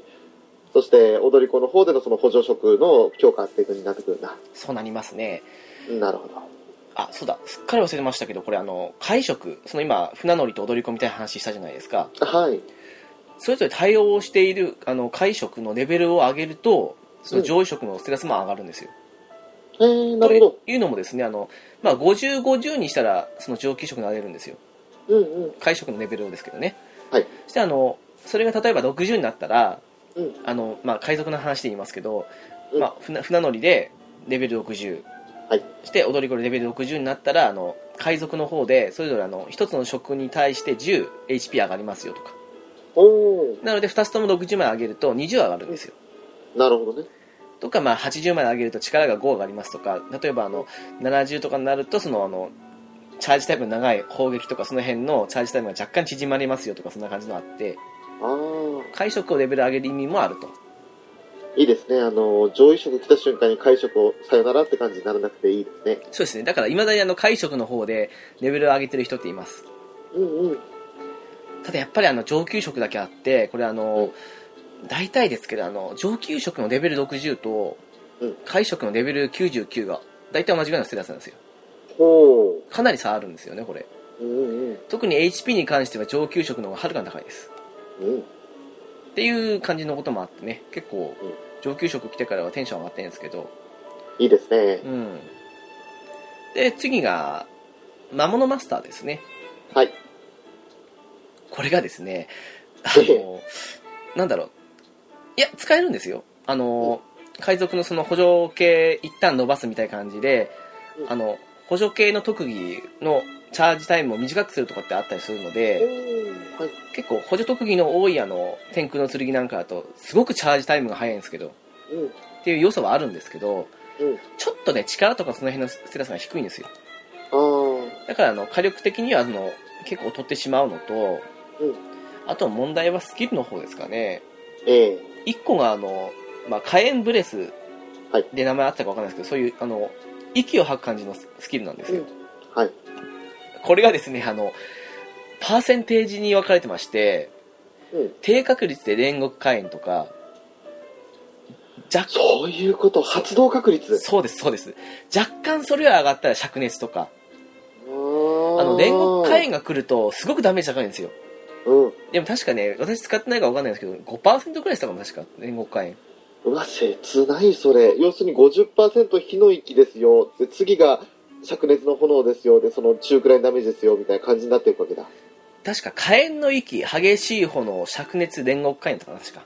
あー火炎の域だと、確か、どれぐらいだろう ?100 いくのは、まあ、でもな、それぐらいのもんで、うんうん灼熱でどれぐらいなんだろうね、あれ、20%ぐらいあんのかな。で、それは確か200ぐらいいったのかは、ちょっと使ってないからわかんないんですけど、うんうんというのもあって、期待値的には、まあ、全体に、まあ、200いくかいかないかぐらいって話らしくて、ほうほあの、レベル低い時はいいんですよ。あの、こちらのステータス低いけど、あの、固定ダメージいきますから。う。うん。ただ、レベルが上がれば上がるほど、いらないスキルになってくっていう。なるほど。っていうのは一つと、うん。もう一つが、あの、噛み砕きといって、あの、ダメージそんな高くない上にあの、まあ、一応守備力を下げるっていう効果あるんですけどうん。確定じゃないですよねやっぱりはい。のもあってあんまり使わないっていうのもあるんですようんうん。でちょっとその辺のことも考えて少しあの職業スキルがあんまりうーんっていうのが多いので、うんまあ、相手言うならあの武器的にねあの全体根気持ってない時に、まあ、煉獄を狙って まああわよくば煉獄を狙って、まあ、灼熱ぐらいを狙いながらあの火炎の息を吐くかなって感じぐらいのもんで うん、なるほど。難しいのかなっていうそっか、その、まあ、ランダム、うん、そうだな、きランダムは厳しいよね。厳しいっすねあーでもそのあ、の補助特技の,、はいあのチャージタイムカットは本当絶大でうん、ハンあの天空の剣以外にもあのハンマー系とかに結構あの補助特技が多いんですよ、うんこのゲーム結構ね補助特技と言っときながら結構補助特技にあの強い武器があ技が多いんで それこそねあのギガブレイクとか、えっとその辺とかは全部補助特技なんですよああ、そういう扱いになるんだ。そういう扱いになるんですよなのであのね、そういう系の武器持ってる人からすると本当チャージタイムが早く溜まるのでなるほそういう意味で言うのは DPS 的には力低いけど結構上に来るかもしれないですけど、ど。うあん、そういう意味じゃ武器選ぶかもしれないですねこれまた あ、なるほどね。でも、面白いかなってそのカットねチャージタイムがカットされるのはバトマスに次いで、ちょっと重課金者向けの職業という感じですか。そうかもしれないですねこれ武器をね進化させればさせるほどあのスロット数が増えてスロットのレベルも高くなるのでうん確かに補助系いっぱい持ってる人からしたらいいかもしれないですよねなるほど。で最後はスーパースターですこれですね、実はですね、魔法戦士と別の意味で、一番評価高いかもしれないですよ。おおなるほ意外でしょある意味。どえ。ちょっとびっくりですでね。すよねあの、今一番最後に回してきて、お最後に期待できない職かなってちょっとドキドキしたんですけど。いやいや、必須ぐらいですよ。おー。現に私今、あの、海賊と賢者と、あとスーパースターですけど、スーパースターのキャラだけは一回も転職させてないですもん。お、すげえ。へえ。賢者に関しては、あの賢者最初にやって、はい武器がなくてこれ無理だと思ってパラディンに行って、うんで、武器が一応揃ったっていうか、まあ使えなくもないってこともあったので、また賢者に戻ったって感じで。うんでメインキャラに関しては最初にね魔法戦士して次にバトマスして魔法戦士して今海賊っていうそんな 転職ざまですけど、ええ。スーパースターに関しては一回も転職しないですもんほうほう。というのもですどねんな点が、はい。あのステータス的には結構バランスいいんですようん。で思いのほか力もああるのでこういうとこも高いんですよええ。あのー職業スキルに一つが、まあ、ご存知ハッスルダンスですよ来た、そういうことか。はいはい。これがですね超強力なんですよええ。あの賢者とか見ても思うんですけどベホマラとかっていう感じの全体回復がないんではい。あの全体をね最低でも780回復するあのハッスルダンスが超強力なんですようんうん。翔さん先ほどあの序盤の方で辛くてやめたっていうふうに言ったじゃないですかはい。後半になればなるほど強くなってくわけですよ結局うん。その時にあの全体を780回復するってかなり安定するんですよ安定する、しますね。うんっていうハッスルダンスがまず一つですよおー、うん。ともう一つがあのオンステージといって、はいあの味方全体の素早さ、まあ、あのチャージタイムを短くするわけですけどうん。であったり、まあ、先制攻撃とかもそうですけどそういう素早さを上げるのに加えてお全ー。体の攻撃力を上げるんですよおー。しかもあの敵に攻撃を食らうまではずっと続くんですよねおーでこれあの、パラディンと違うところとしてはあのパラディンのあのカバウはあの自分が行動できなくなりますけどうん。踊ってる最中も踊りながらスキルが使えるというこの壊れ性能ですよ あー、なるほど。なのであのねひたすらあのね敵の攻撃を食らわなければ踊りながら攻撃しつつ味方の攻撃力の素早さを上げることができるっていうこのスキルなわけで じゃあ、あの、パラディンという名のバルキリーに守ってもらえれば、ずっと歌い続けられる歌姫って感じですかね。そうですねもしくはあの素早さがあの全職業中ダントツトップなんではい。あの素早さに加えてあの見かわしを上げるような装備にするとかなり回復するんですよ今季をマジか。なのであのその場合カバーなしでもねうんおー。そうそうカバーなしでも結構敵の攻撃回避しつつで、まあ、敵の攻撃もランダムですからスーパースターに来なければずっと続きますし マジかよ。だからそうあのある意味スーパースターも武器はそんな選ばないかなっていうできれば弓とか弓は確かあのスーパースターしかあの得意武器の上級職ないはずなんですけどああ、そうなんだ。違ったかなでも、あ、でも、うん、有効活用できるのは確か、スパスタと、どうだろう、魔物使いでもできるのかなまあ、そんな感じの子もあるので、うんうん。まあ、弓手に入れたらスーパースターへっていうか、まあ、少しなくてもスーパースター一人作りましょうってぐらいにもう今必須ですよね。えー、まあ、回復もできて補助もできるんだったら、ね、あの、後方支援としては、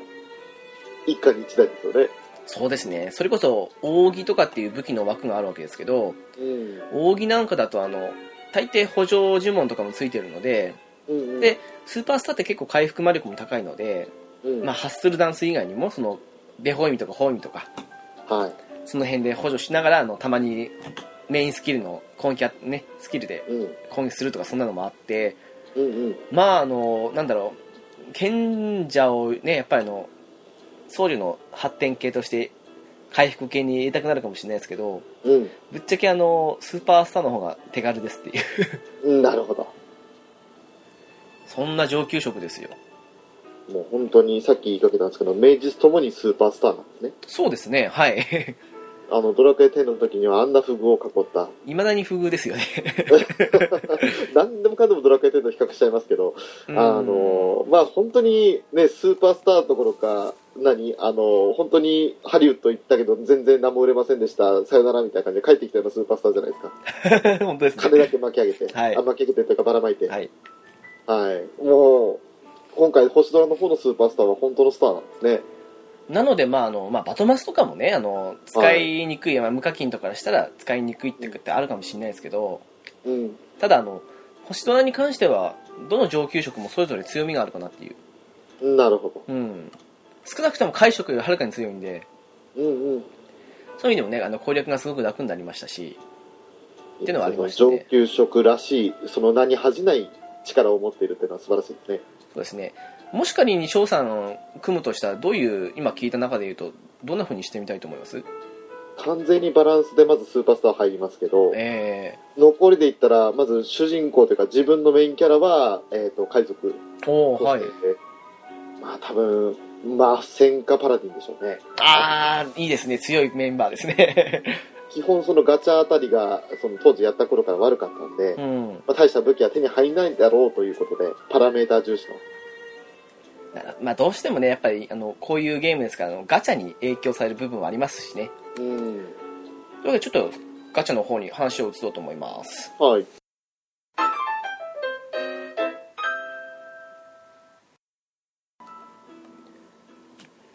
まああれですよあのはい。当初ねあのいい武器があんまり当たらないとええ、というのもですねこちらの確率的に7%なんですよ星5が当たるのがええ、うん。であの前回私あの無料1回ガチャで、はい天空の剣が当たったという話を何かにしたと思うんですけどあの翔さん多分無料ガチャって聞いてうん。多分あ聞き直した時にあ多分勘違いしたかと思ったんですよ勘違い。あの FFRK なんかの無料ガチャってあるじゃないですかはいはい。あれってあの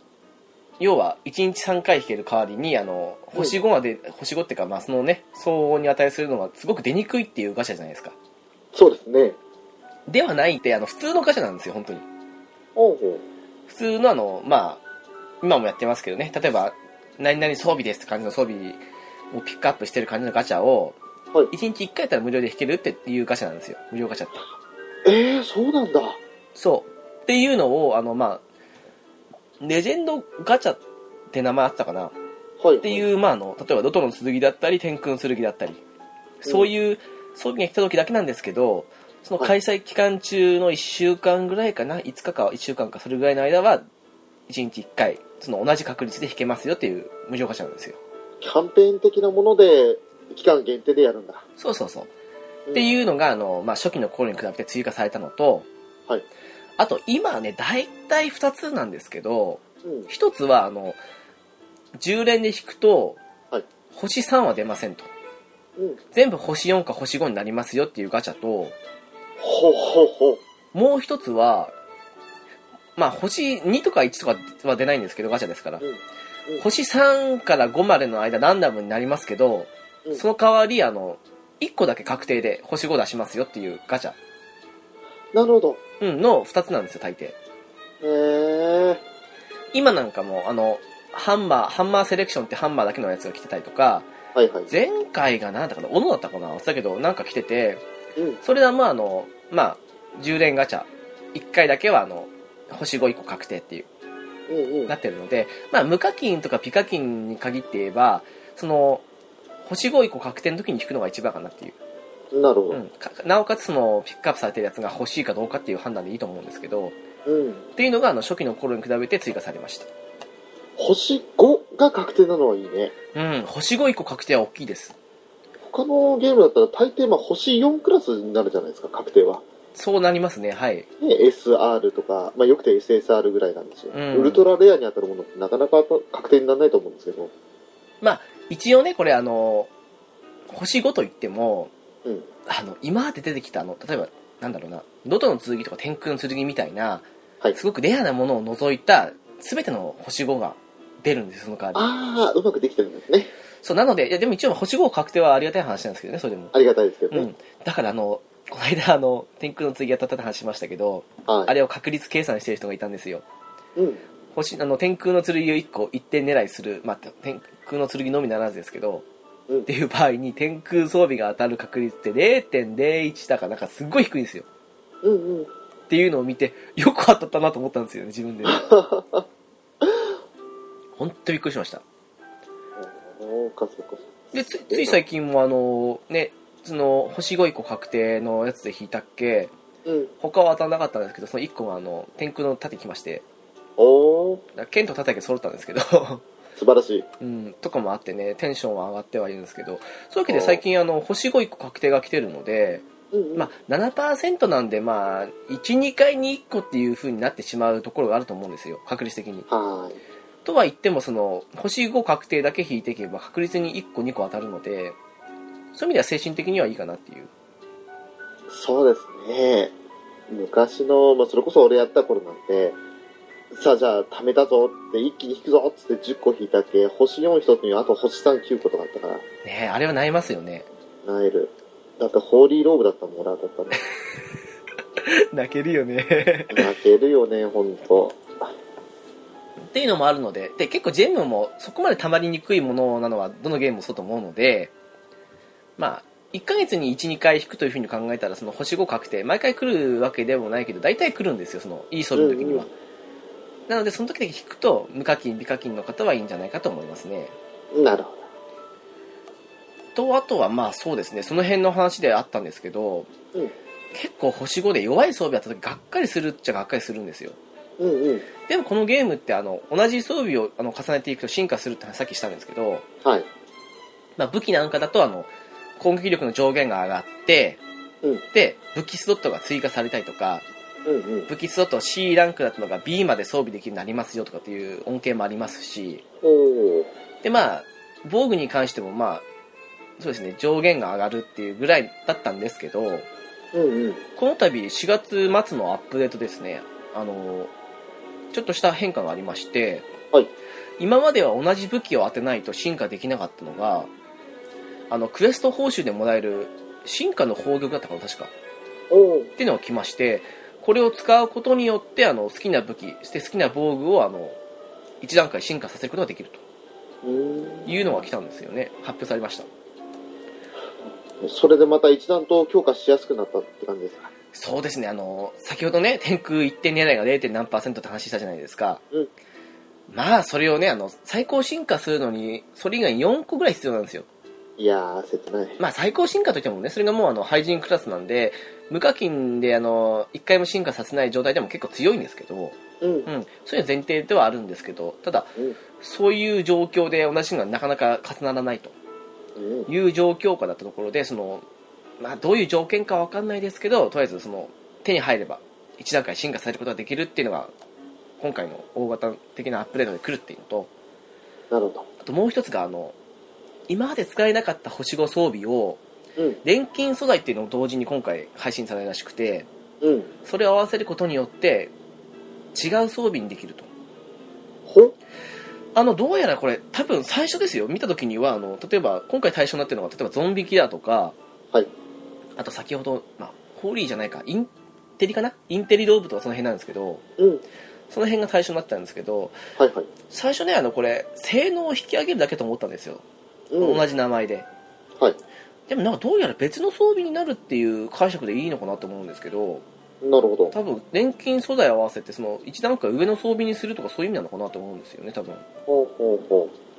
だから極端な話すごく弱い初期の頃に模したあのカイザーアックスとか う。ええそういうなんかあの大してメインスキルも強くないこれ結構メインスキルはあのもう取り外しできないのでそこが弱いとどうしてもねその枠の分弱くなってしまうってのもあるんですけどうん。こんなの初期ステータス上げてもあんまり意味ないんじゃないかっていうふうに見てたんですけど多分これ武器自体変わるんじゃないですかね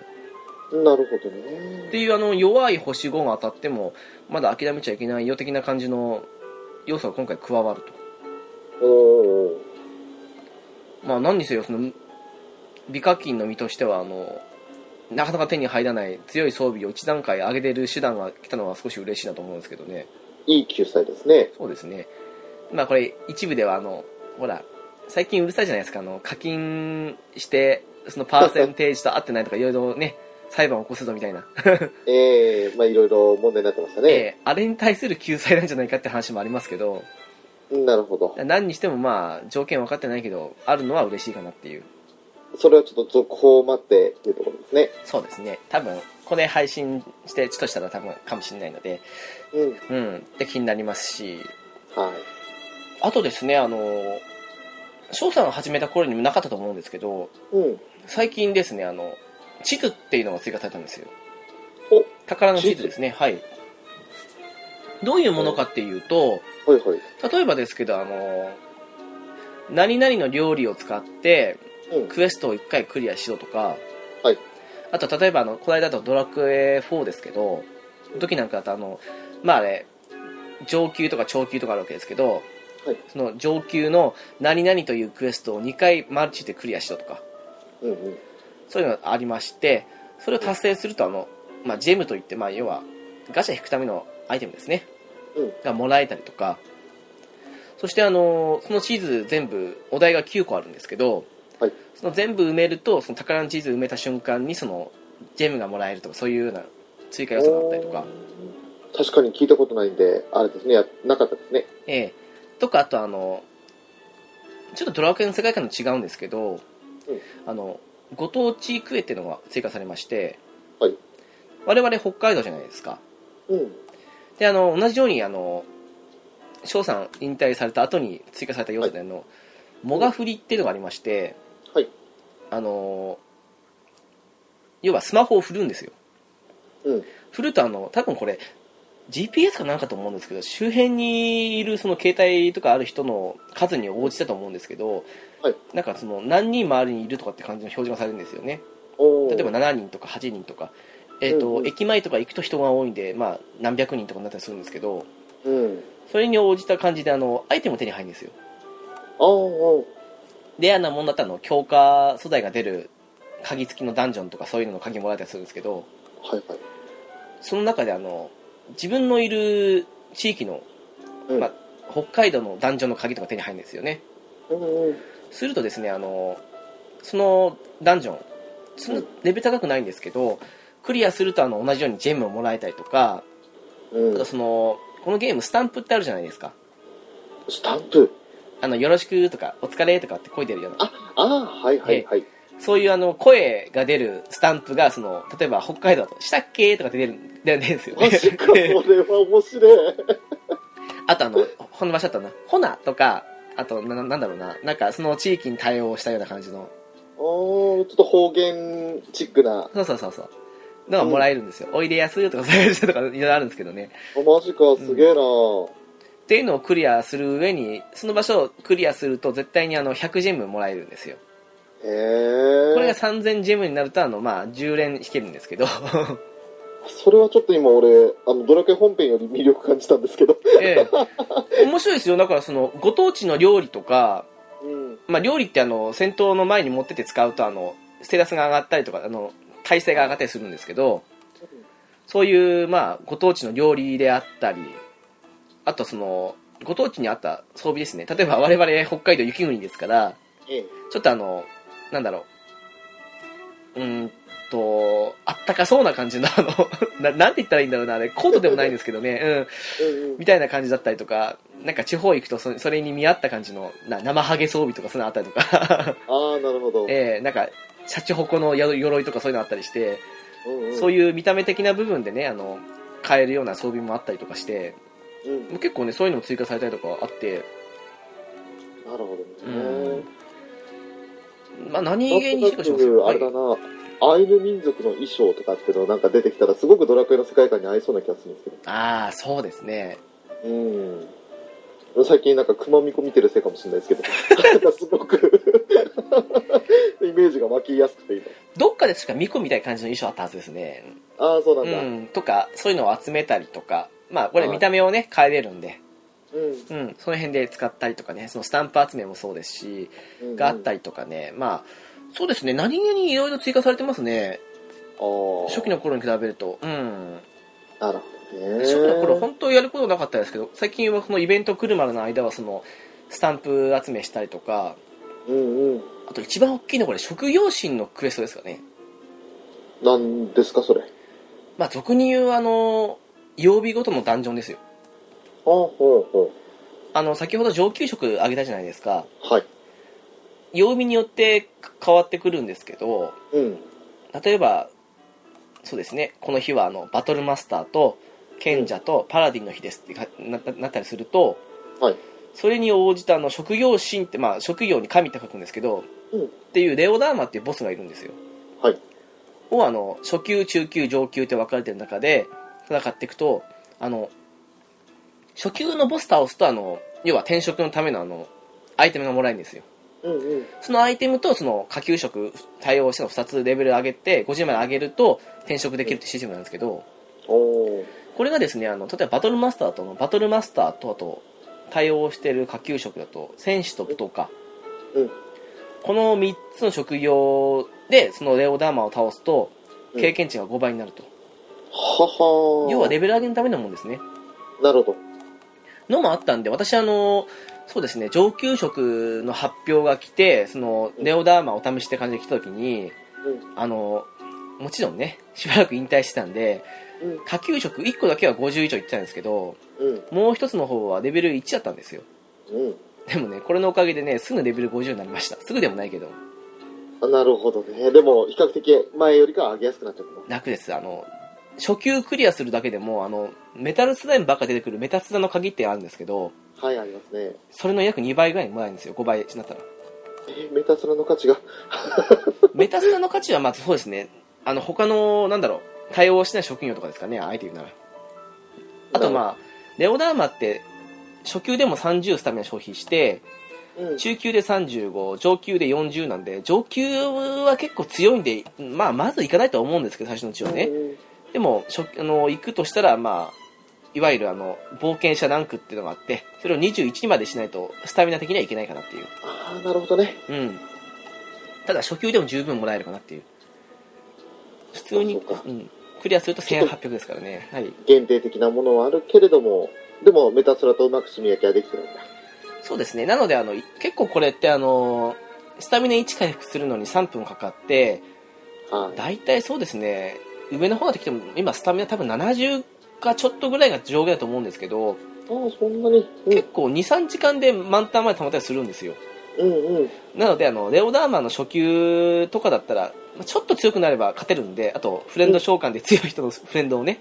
うん連れてきたら勝てるので、うん、うん。そこでまあレベル上げたりするとそうですね1回あたり1分か1分半ぐらいで終わるので、うんサクッとちょっとレベル上げしてでイベントの時にあの備えるじゃないですけどっうん。ていうことができるようになったんで前みたいにあのいやもうしばらくそんな特にやることもないしいいよって感じでほったらかすことはなかったかなってい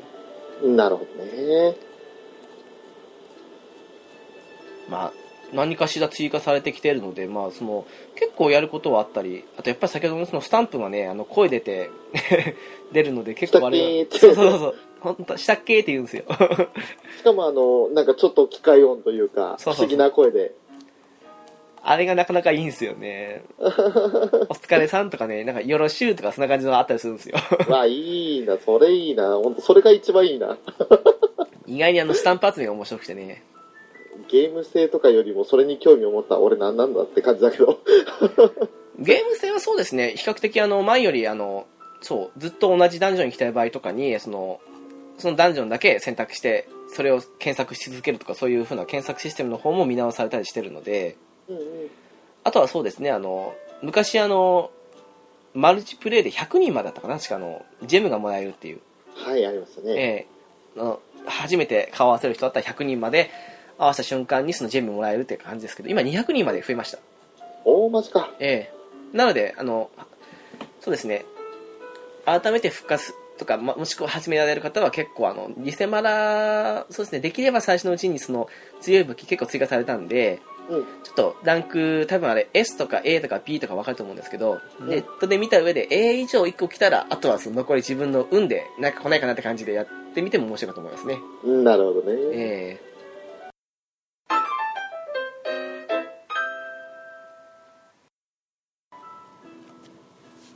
まああの先ほど装備を進化させるさせないっていうなんか翔さんがうわこれなんか嫌だなって感じで言ってた話があるじゃないですか、はい。イベントが来てあのまあ歴代キャラクターと同じ見た目の装備が来るんですようん。それをあの最高まで進化させると結構強かったりするんですけど、うんうん。それが大体あの先ほどもちょっと言ったようにあのガチャのレベル5ですか最高ですけど、はいの装備をあのそうですね大体あの1回だけ進化させたぐらいと同じぐらいのステータスなんです大体なるほど。で残りはまああのガチャさんには若干スキル的な面でおあの負けてしまうんですけどうん。ただ武器スロットはね非常にあのガチャさんよりも優秀だったりするし、うん。でまああの昔ねそのラダトーム一式揃えようと思った時なんかにはい。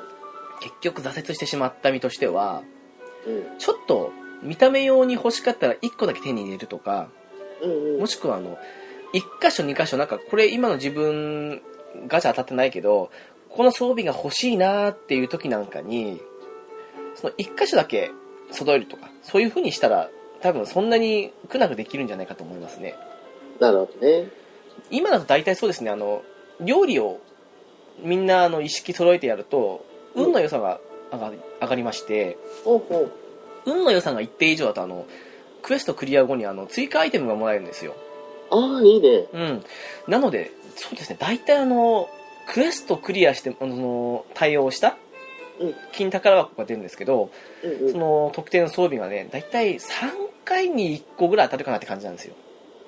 じゃあそんなに苦じゃないのかな。そうですねに加えて、まあ、大体3 2 30%ぐらいですかねうんうんに。加えてその料理を揃え揃えてあのもらえるその金宝箱も大体2 3 0なんですよおー。なので大体50%ぐらいかと思うと、うんまあ2週間ぐらい期間あるんで、うまあ267個必要ですけどうん。そうですね大体1日2個ぐらいうん手に入れていけばその2週間毎日やれば1箇所全部揃うと思うのでなるほど。そういう意味で言うならそうですね大体1回あたり大体23分で終わるのでうん。そうですね、それをまあ1日10分、もしくはまあ、うん、12、2分とかぐらいやれば、その毎日2週間やれば、その1箇所育てするので、案外そんな、その全部揃えようと思わなきゃ苦じゃないなっていう、なるほどうね。ん、とこはありますね、やっぱり。ほほ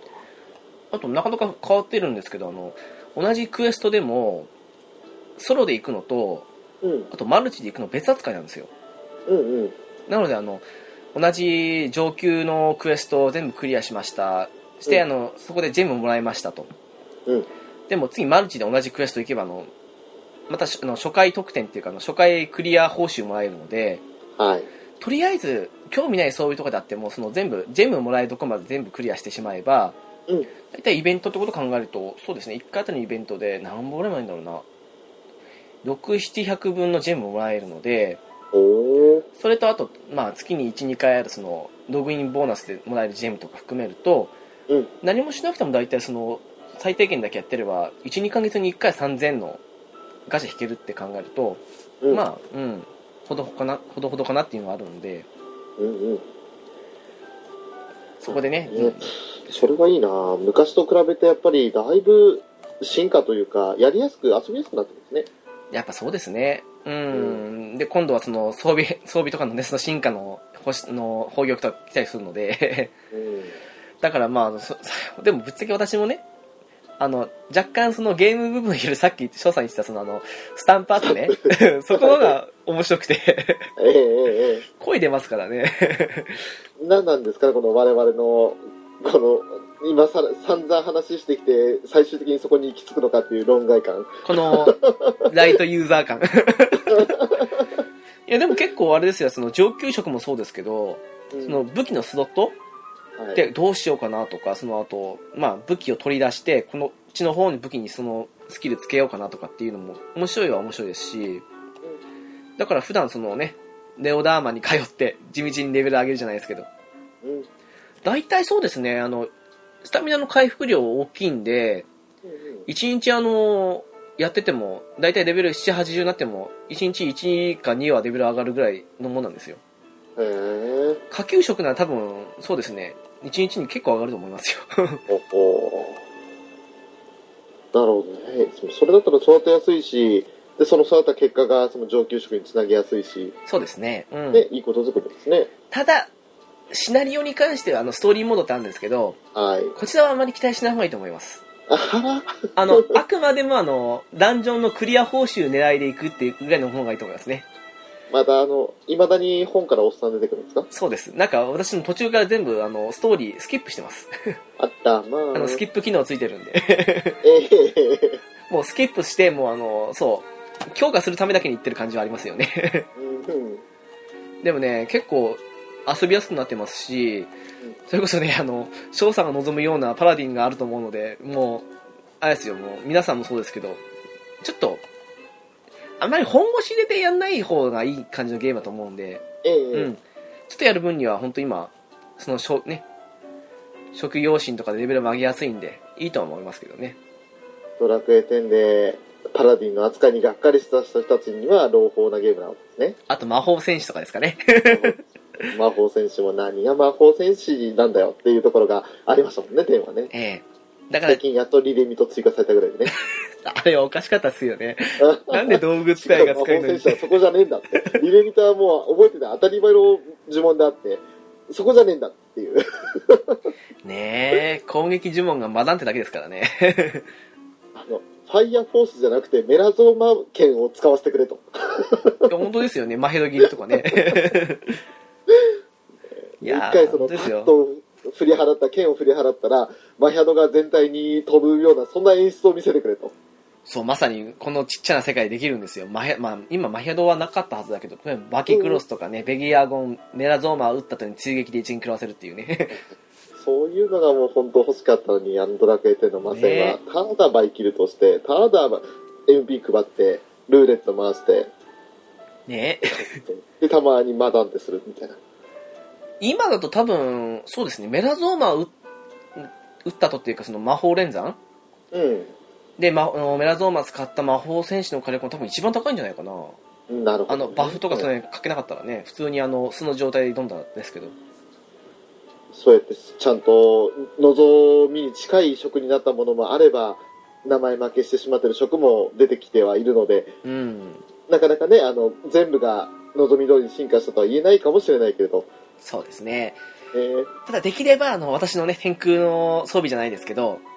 できれば、あの、偽マラ多少してもいいので、あの、そこそこいい装備が来たらいいかなっていう。そうですうね。ん。その武器を元手に、次に上級職に何行こうかなっていう風にするのが一番楽しいかと思いますので、なるほ結構愛着湧きますよ、その武器とかに。 ずっと使ってるど。やっと。ぱりそれが大事ですよね。あの、まあ、強さはもちろん大事ですけど、はい。デザインが好きだとか、この技が好きだとか、はい。そういったところで、その自分なりのこだわりを見つけて遊ばないと、楽しくないですもん。それありますあとあのえ何気にね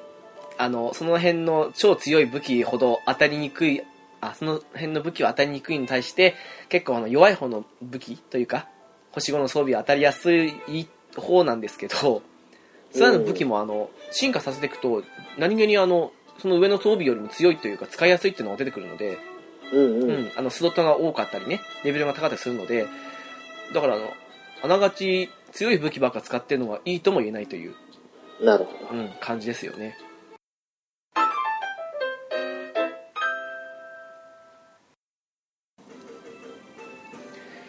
さあ、そんなわけでね、あの、なんとなく、語ってきた星空ですけども。はい。はい。そしてね、なんだかんだ言ってね、スマホゲーってのいいところは、あの、良くも悪くも、どんどんどんどん進化していくことですかね。そうですね。こうやって語っていても、また違う話題で話せるから楽しいですよね。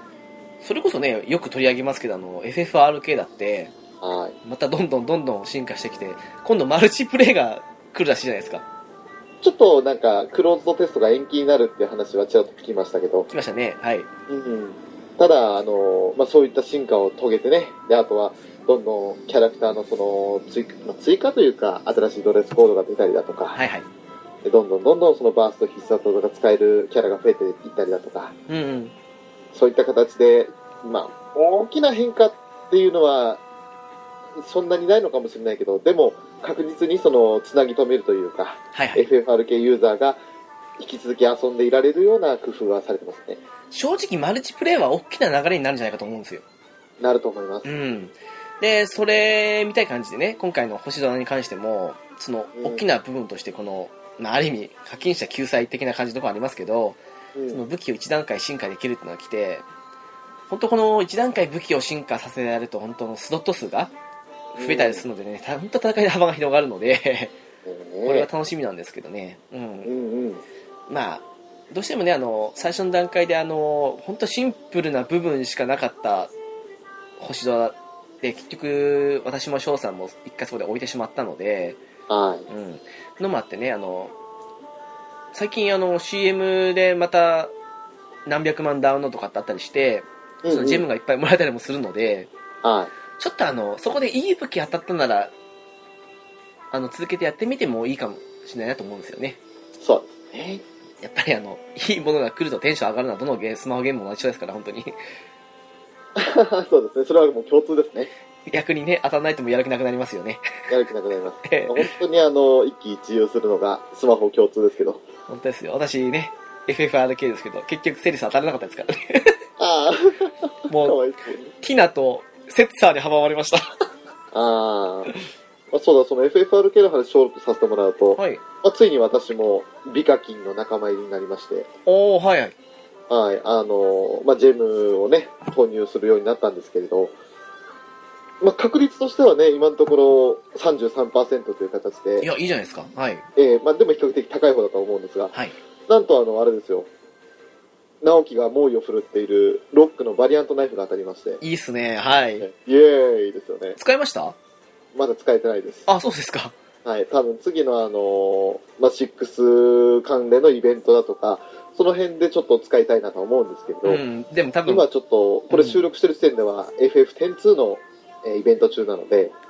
あちょっれとまだね、 はい。そうっすか。私、点2のイベントでバリバリ使ってましたけどね。あははバリアントアタック。まだロックが出る幕がちょっとないんですよ。うちのパーティー構成的に。おー、本当ですかあの、ちょっとね、魔法剣と黒魔法を使いたいパーティーの組み合わせだったので、あー、そういえば、連続ブリザーが使いました、ああ、やってみました。あれ、いいですね。ああ、そうですか。私まだ一回も使ってないんですよね。あのーまあ、単純にそのブリザガと威力的には同じなんですけど、はい。 1回でその2発撃てるんで、まあそうですね、はい。 そのうちその極大オーブとかまともに溜まってって、その、まあ、そうですね、6回、8回と回数使えるようになってきたら、ブリザージャーに変わる、その、黒魔法としてはい。十分使えるし、てかむしろそっちじゃないとやっていけないんじゃないかってぐらいの強さです。というよりね、あれ系がなかったせいもあって、で、あの、唯一あったのが召喚というね、あの、回数の少ないところでしか2回攻撃がなかったので、そうですね。最。近は物理に押され気味の魔法系ですけど、はい。うん。でもそうですね、ついに来た感じありますよね。連続ブリザガで、なおかつあの、厳重の絆とかのマテリアつけて、はい。 2回行動とかになったら、要するに4連続ブリザガじゃないですか。そうですね、はい。ロマンですよね。私、まさにそれ今、ドック、ドックじゃないや、バッツが似たようなことしてて、あの、うん。星毒アビリティであの二等魔法剣吹雪ってあるじゃないですか、ええ。あれを今連成で4回使いにしてるんですけどうん。それやってあのもう一回発動すると結局4回なんですよ やばい。あれ強いっすよ本当 に弱点ついて、9999カウンターストップが4回っていう単純計算ですよね。ええ下手なバースト技より強いっていう。最近そうですよねバーストもそうですけどあのアビリティ次第ではあの超必殺いらないっていうのもありますよね。本当ですね。よく有名なのが、あの、ティーラとかになりますけど、あの、はいチェーンスタにあの、フルチャージつけるっていう。最高ですね。あれ繰り返すだけで。だってうん次のターン、あの行動のそのゲージ溜まるのを待たなくて攻撃できるんでそうそうそうそう。で、フルチャージってちょっとゲージ溜まるの遅いけど4連続攻撃って技なんですが、フルチャージがね、あそうの、必殺と同じなんですよね、あれ、チャージ時間が。そうなんですよね。ええだからもう待機時間なしで次の行動に移れるっていうのがあるんで、その点やると、その、一番いい組み合わせというか、物理攻撃には最高の組み合わせですよね。もしくはロックなんか使えるんですけど、うん。あのー、うんと、なんだっけあれ、名前出てこない。あ、クイックトリックでしたっけはい、クイックトリック。あれは連戦すごくかかりますけど、うん。あれはね、連戦で、ロックできれば8回とか風になったら、あの、すごく強いですよ、DPS 的に。そうですよね。ええあれは夢あるんですけどね、まあなかなかあの、風ホーブ使うのがね、そう。何でも風ですから結構溜まりにくいというか、うんうん。何でもわか風ですからね、変えてほしいですよね。本当ね。 他のモーブ余ってますもんだっ て。っていうのはね、まああの、スマホゲーに結構ね、やってる我々ですけども。りますはい。ででもも、俺なんかね、据え置きゲームよりもスマホゲームの方がお熱入ってますからね。気楽にできますからね。うん。ね本当に。星ドアに関してはですね、あの、もし、かうん、課金するほどでもないと思うんですけど、うん。もし課金するとしたらですね、あの、1ヶ月に1回かな、多分。うんプレミアムログインボーナスっていうのが来るんですよ。はいはい。それが来た瞬間というか、その、来てる期間に、うん。 600円分課金すると、まあ、ジェム、うんジェムって、まあ、あの、ね、召喚するのに使うアイテムですけど、600円分買うと、あの、そのプレミアムログインボーナスっていうのが発動するっていう、そんな企画なんですけど、はいはい。 600円でそのプレミアムログインボーナスを買うってわけじゃないんですよ。うんうん。要はあの600円払ってそのあのログインボーナスだけ受けるってわけじゃなくてうん600円分払って買ったジェムももらいつつそのログインボーナスも受けれるっていうそのダブルなんですけどなるほど。それがですねあの10日間にわたって例えばあのスキルをレベル上げたりとか装備を強化するのに使うような素材玉とかそういうのがもらえるんですよはいはい。結構これ後半になってくると手に入りにくくなってきたりするのでああ、なるほど。それがもらえたりとかうん。あと10日目なんかはね、ハグメタの鍵といって、はぐれメタルがいっぱい出てくるようなダンジョンに行ける鍵をもらえたりとか、いいですうね。ん、するので、うん。 600ジェムもらいつつ、もらえたかまあ自分で買ったわけですけど、うん手に入りつつ、その10日間にわたるそのいろんなサービスっていうことを考えると、あえて課金するならこれかなっていう。なるほ月600円でまあ結構な恩恵プラス600ジェムもらえるので、ど。うんううん。ん。あえ本て、格的にお金かけて遊ぼうとするなら、そこが一番、その、効率のいいというか、うん、美課金ではそれが一番いいかなと。メリットがあるっやつてですね。感じですかね。うん。ただ、無課金でもその一生懸命ジェム集めて、で、その、うん、一回だけ、あの、星5確定ですよっていうのだけ引くようにしてれば、結構星5装備溜まってきますね。なるほど。で、さその今度ね、最近、今度来るその、錬金素材をつけて、弱いうん装備とかな、星5装備とかを強くするっていうのが来るので、はい。それもね、随時追加されてくるらしいので、それ考えると何が来ても、あの、あ、これ外れかよっていう風になるのは減るかなっていうのはあるので、えなるほうん、がいいかなと思います。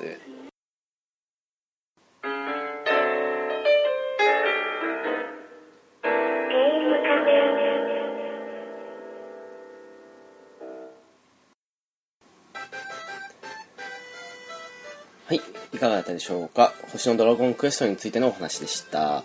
えーとですね、まあ、お話の中でもあったんですけど、ちょっとした大きなアップデートがあるっていう話をしてまして、それがですね、あの、4月の26日に来たんですけど、えーと、まず、明らかになった情報としまして、装備を進化させる宝玉というのが、まあ、お話の中でも言ってますけど、それが来まして、で、どうやらこちらなんですけど、あの、武器と防具、それぞれ分かれていまして、で、それぞれに、あの、好きな武器、そして好きな防具を一段階進化させることができるというわけなんですが、こちらですね、あの、まず、武器に関しましては、そうですね、昨日から始まったログインボーナスですね、のちょうど10日目に武器の進化の宝玉が手に入るというのが始まってますので、もしあの、そうですね、少し興味が湧いたとか、始めてみようかなと思った方は、ちょうど今あの、昨日から、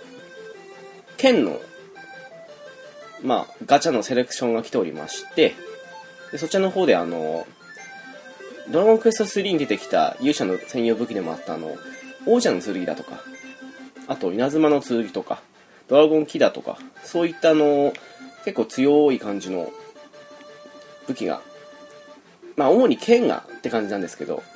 ガチャとして来ておりますので、まあそちらを引くついでというわけではないんですが、あの、ログインボーナスでぜひ取ってみてはいかがでしょうか。武器がね、あの、一段階進化すると、本当にあの、攻撃力も高くなりますし、何よりあの、武器スロットが増えたり、あ特にのあの、まあ、スロットですね。であったり、その、装備できるスキルスロットのレベルが上がったりするので、もう本当にあの、喉から手が出るほど欲しいものなんですけど、それが1個だけなら、あの、ログインボーナスで手に入るので、ぜひとも、少し気になるという方は、ログインボーナスだけでもいいので、ゲットしてみてはいかがでしょうか。そして、あの、防具の方なんですが、こちらはですね、あの、ちょっと昨日からその、すべて始まったわけですけど、その昨日来たあの、中に、確か星見る塔だったと思うんですけど、そういうあの、まあ、ダンジョンですね。塔なので上に登ってる感じなんですけど、まあ、シリーズでおなじみの、ドラゴンクエスト4に出てくるトルネコですけど、まあ彼はあの、不思議のダンジョンというゲームの主人公でもあるわけですが、そんな感じの雰囲気でトルネコと一緒に登っていく、まあ、ソロでもマルチでも共通してるんで、あの、ソロで途中まで進めて、途中できつくなったら、マルチの方でって風にしても、いつもの星のドラゴンクエストと違って、別物扱いってことにならないので、そういう意味でもおすすめかと思います。で、その、男女のですね、まあ、50回、少し遠いんですけど、50回の、まあ、クリア報酬として、その防具1段階進化するのがもらえます。えーと、ちなみに私ですけど、ついさっきですが、無事50回到達してクリアしたので、1個、防具の進化の宝玉はゲットしました。そして、その塔をクリアすると今度、あの、表裏の裏ですけど、裏のダンジョンって感じで、その同じ塔を、今度敵がもっと強くなるパターンですけど、を登ることができまして、どうやらそちらの方でも、あの、50回まで行くともらえるみたいですね。まあ、そちらの方はね、推奨レベル90ってことなんで、少し大変かもしれないですけど、ただ、ちょっと動画で確認した限りだと、これまでの魔王級とかそれほどよりは、難易度的には低い感じに見えたんですけどね、まあ、ちょっとわからないところありますけども、少なくとも、まあ、表の方の50回まで登るのはさほど大変ってほどでもないと思うので、いざとなったらマルチでいけばいいと思いますし、はい。そういう意味じゃ、この2つは、どちらも、まあ武器はただログインするだけで手に入ると。防具はまあ1ヶ月ぐらい期間だと思うんですけど、その間に、その、まあ、少なくとも表だけでも、50回まで登ってしまって、クリアさえすればあの手に入るので、そういう意味では結構、難易度的には緩いかなと思います。で、そうですね、その他で言いますと、そう、予想外だったんですけどね、あの、装備の錬金がどうやら始まるという話を本編の方でもしてるんですが、どういう仕組みになるのかわかんないねってふうに言ってたんですけど、それが詳細に明らかになりまして、どうやらですね、例えばあの、ドラゴンクエストによく出てくる武器として、ゾンビキラーっていうのがありますけど、これがまああの、正直さほど攻撃力も高くなく、そしてメインスキルのゾンビ切りかなもうあの、まあ、ゾンビ系には威力高いんですけど、それ以外には大したことないってことで、汎用性に欠ける、そんな武器だったわけなんですが、今回その、武器の錬金鉱石というアイテムと、そしてあの、それぞれの職業にあった、例えばバトマスの錬金ゴナとか、えー魔法戦士の錬金ゴナとか、そういう、それぞれの職業ごとの粉と合わせることによって、別の武器に出来上がるという、ただ単にデビ、あのーゾンビキラーを強くするっていう、そんな感じじゃなかったみたいなんですよね。例えばですけど、ゾンビキラーにバトマスの錬金ゴナを一緒に錬金してしまうと、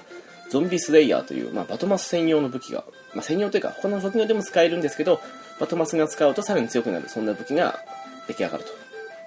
同じようにゾンビキラーに魔法戦士の錬金粉を足すと、えー、烈火の剣という武器が出来上がると。で、今までのメインスキルだったゾンビキラーをそのままに、それぞれにあの、暴れ斬りだったりとか、あと、えー、烈火の剣の方だと、メラストームという呪文ですね。が、新たに追加されると。で、あの、どの辺が専用かと言いますと、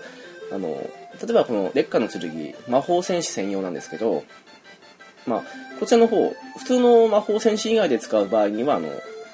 メラ特性の呪文を3連撃するらしいんです。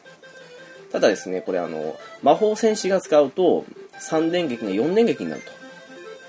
そんな感じであの、他のね、まあ、ゾンビキラー以外にも、いろんな武器とかが、その、それぞれ対応した職業ごとに、専用の武器と感じで作れるわけなんですけど、それぞれにあの、専用の職業でついた方が、恩恵があると。メラストームのように回数が増えたりとか、もしくはあの、ですね、デメリットだった部分が消えるとか、あと威力が上がるとか、多分そういう風に、それぞれ差別化が図られてるわけなんですが、そんなわけであの、今まで弱いと言われてた武器も結構強くなってきて、で、まあ元の攻撃力自体はあまりってほとんど変わんないんですけど、スキルが強いので、まあもっと強い武器があったんなら、その、スキルだけ取り出して、そして別の武器に付け替えるのもありですし、今これしかないんだよねって方もあの、そのメインスキル2つと、そしてそれ以外にもスドットがあるわけなので、変な武器より、まあ、スドットの関係上使いやすいともあるところあると思うので、そういう意味で言うなら、あの、しばらくつなぎじゃないですけど、うん、使い続けるのもありかなと。その上で、まあ、強い武器が来た時にスキルを取り出すという方法もあるので、決して無駄にはならないとは思います。そういう意味じゃあれですね。今回とかの、その、王者の続きとかの剣のセレクションでガチャの来てますけど、どの武器が来ても、ある意味偽マラするほどではないかなっていう状況が出来上がってるのがいいんじゃないかと思います。他にですね、まあ、あの、マルチプレイの時に、今まではね、一回一回あの、検索して、そして自分であの、好きな、あ、これがいいんじゃないかっていうパーティーをタップして、そこに参加する形だったんですけど、今度からあの、自動検索で多少の条件をつけた上であの、お任せで自動参加って感じにそういうあの、お任せモード、まあ、オートマッチングですね。というのが追加されたので、非常に、まあ、あの、マルチでパーティーに入りやすくなりました。同様にね、あの、都道府県でそれぞれ、まあ、ジムがもらえるという、そういうのがあったんですけど、そういう時にもあの、もうクリアした都道府県以外のところを探す時なんかにはあの、まだクリアしていないダンジョンのみをとか、そういう検索も可能になったので、以前より非常にマルチプレイもやりやすくなりました。まあ、この辺はね、実際にプレイされるとどういう意味かわかるかと思いますので、 私の下手な説明じゃわからないとは思うんですが、あとはそうですね、あの、ちょっとしたアイテムとかが手に入る、モガフリ探索隊というのが今でもあったわけですけど、今までは1日3回だったのが、今後はあの、午前と午後じゃないですけど、それぞれ朝の4時から、えー夕方の4時までと、それから夕方の4時から翌朝の4時までにそれぞれ3回ずつ、計6回1日に行うことができると。なので、まあ、最初のね、アイテムが揃ってない段階なんかでは、あの、結構無料で、しかもあの、特になんかアイテム使うわけでもなくできるので、いいんじゃないかなと思います。あとはまあ、フレンド枠が100人から200人になったとか、いろいろあるわけですけども。ただそうですね、何を言ってもまあ、進化の宝玉と、そして装備の錬金ですかね。進化の宝玉は本当無課金にはありがたい話ですね。今まではあのずっと、ね、全然限界突破もしてない。でも強い武器が当たったって感じで、それでどうにかこうにかやりくりしたのが、もう1段階、2段階って上げてるチャンスが生まれるっていうことは、つまりまあ、威力もそうですけど、いろんなスキルを詰める武器になるっていう可能性も出てくるので、そういう意味では本当に嬉しいですし、それにね、あの、装備の錬金にしても、まあ、ちょっと今使うなら威力低いかなっていうふうに思いながらも、スロット的には結構豊富だったり、あと、それを作った後にね、そのスキルを取り出すっていう、そういう意味で、うん、取り出したスキルを別の武器につけてるっていうのも、すごくありがたい話ですし、じゃ何よりまあ、そういう、今まで外れと言われていた星5武器って、レアな星5武器に比べて出やすいんですよね。なので、なんだろう、結構限界突破しやすいなっていうメリットもありますのでそういう意味で言うのは今だったらもうなんだこれかって思ったのも少しは、うん、むしろそれが欲しいっていうふうに思うかもしれないので、ガチャ引く時の楽しみが増えたかなっていうふうにはなりますよね。まあ、そんなわけで、すごくざっくりですけど、いろいろとやりやすくなった星のドラゴンクエストなので、ぜひぜひ、うん、本当に先ほどね、最初にも言いましたけど、武器を一段階進化できる宝玉がログインするだけでもらえるので、もう本当にあの、うん、やってみてほしいなという、一段階進化するのはどんだけ強いことかっていうのがわかるかと思いますし、はい。そんなわけで、星のドラゴンクエストはこの辺で終わりとさせていただきます。えー引き続き、まあ、実況パワフルプロ野球ですね、のお話をしているので、よかったらそちらもよろしくお願いします。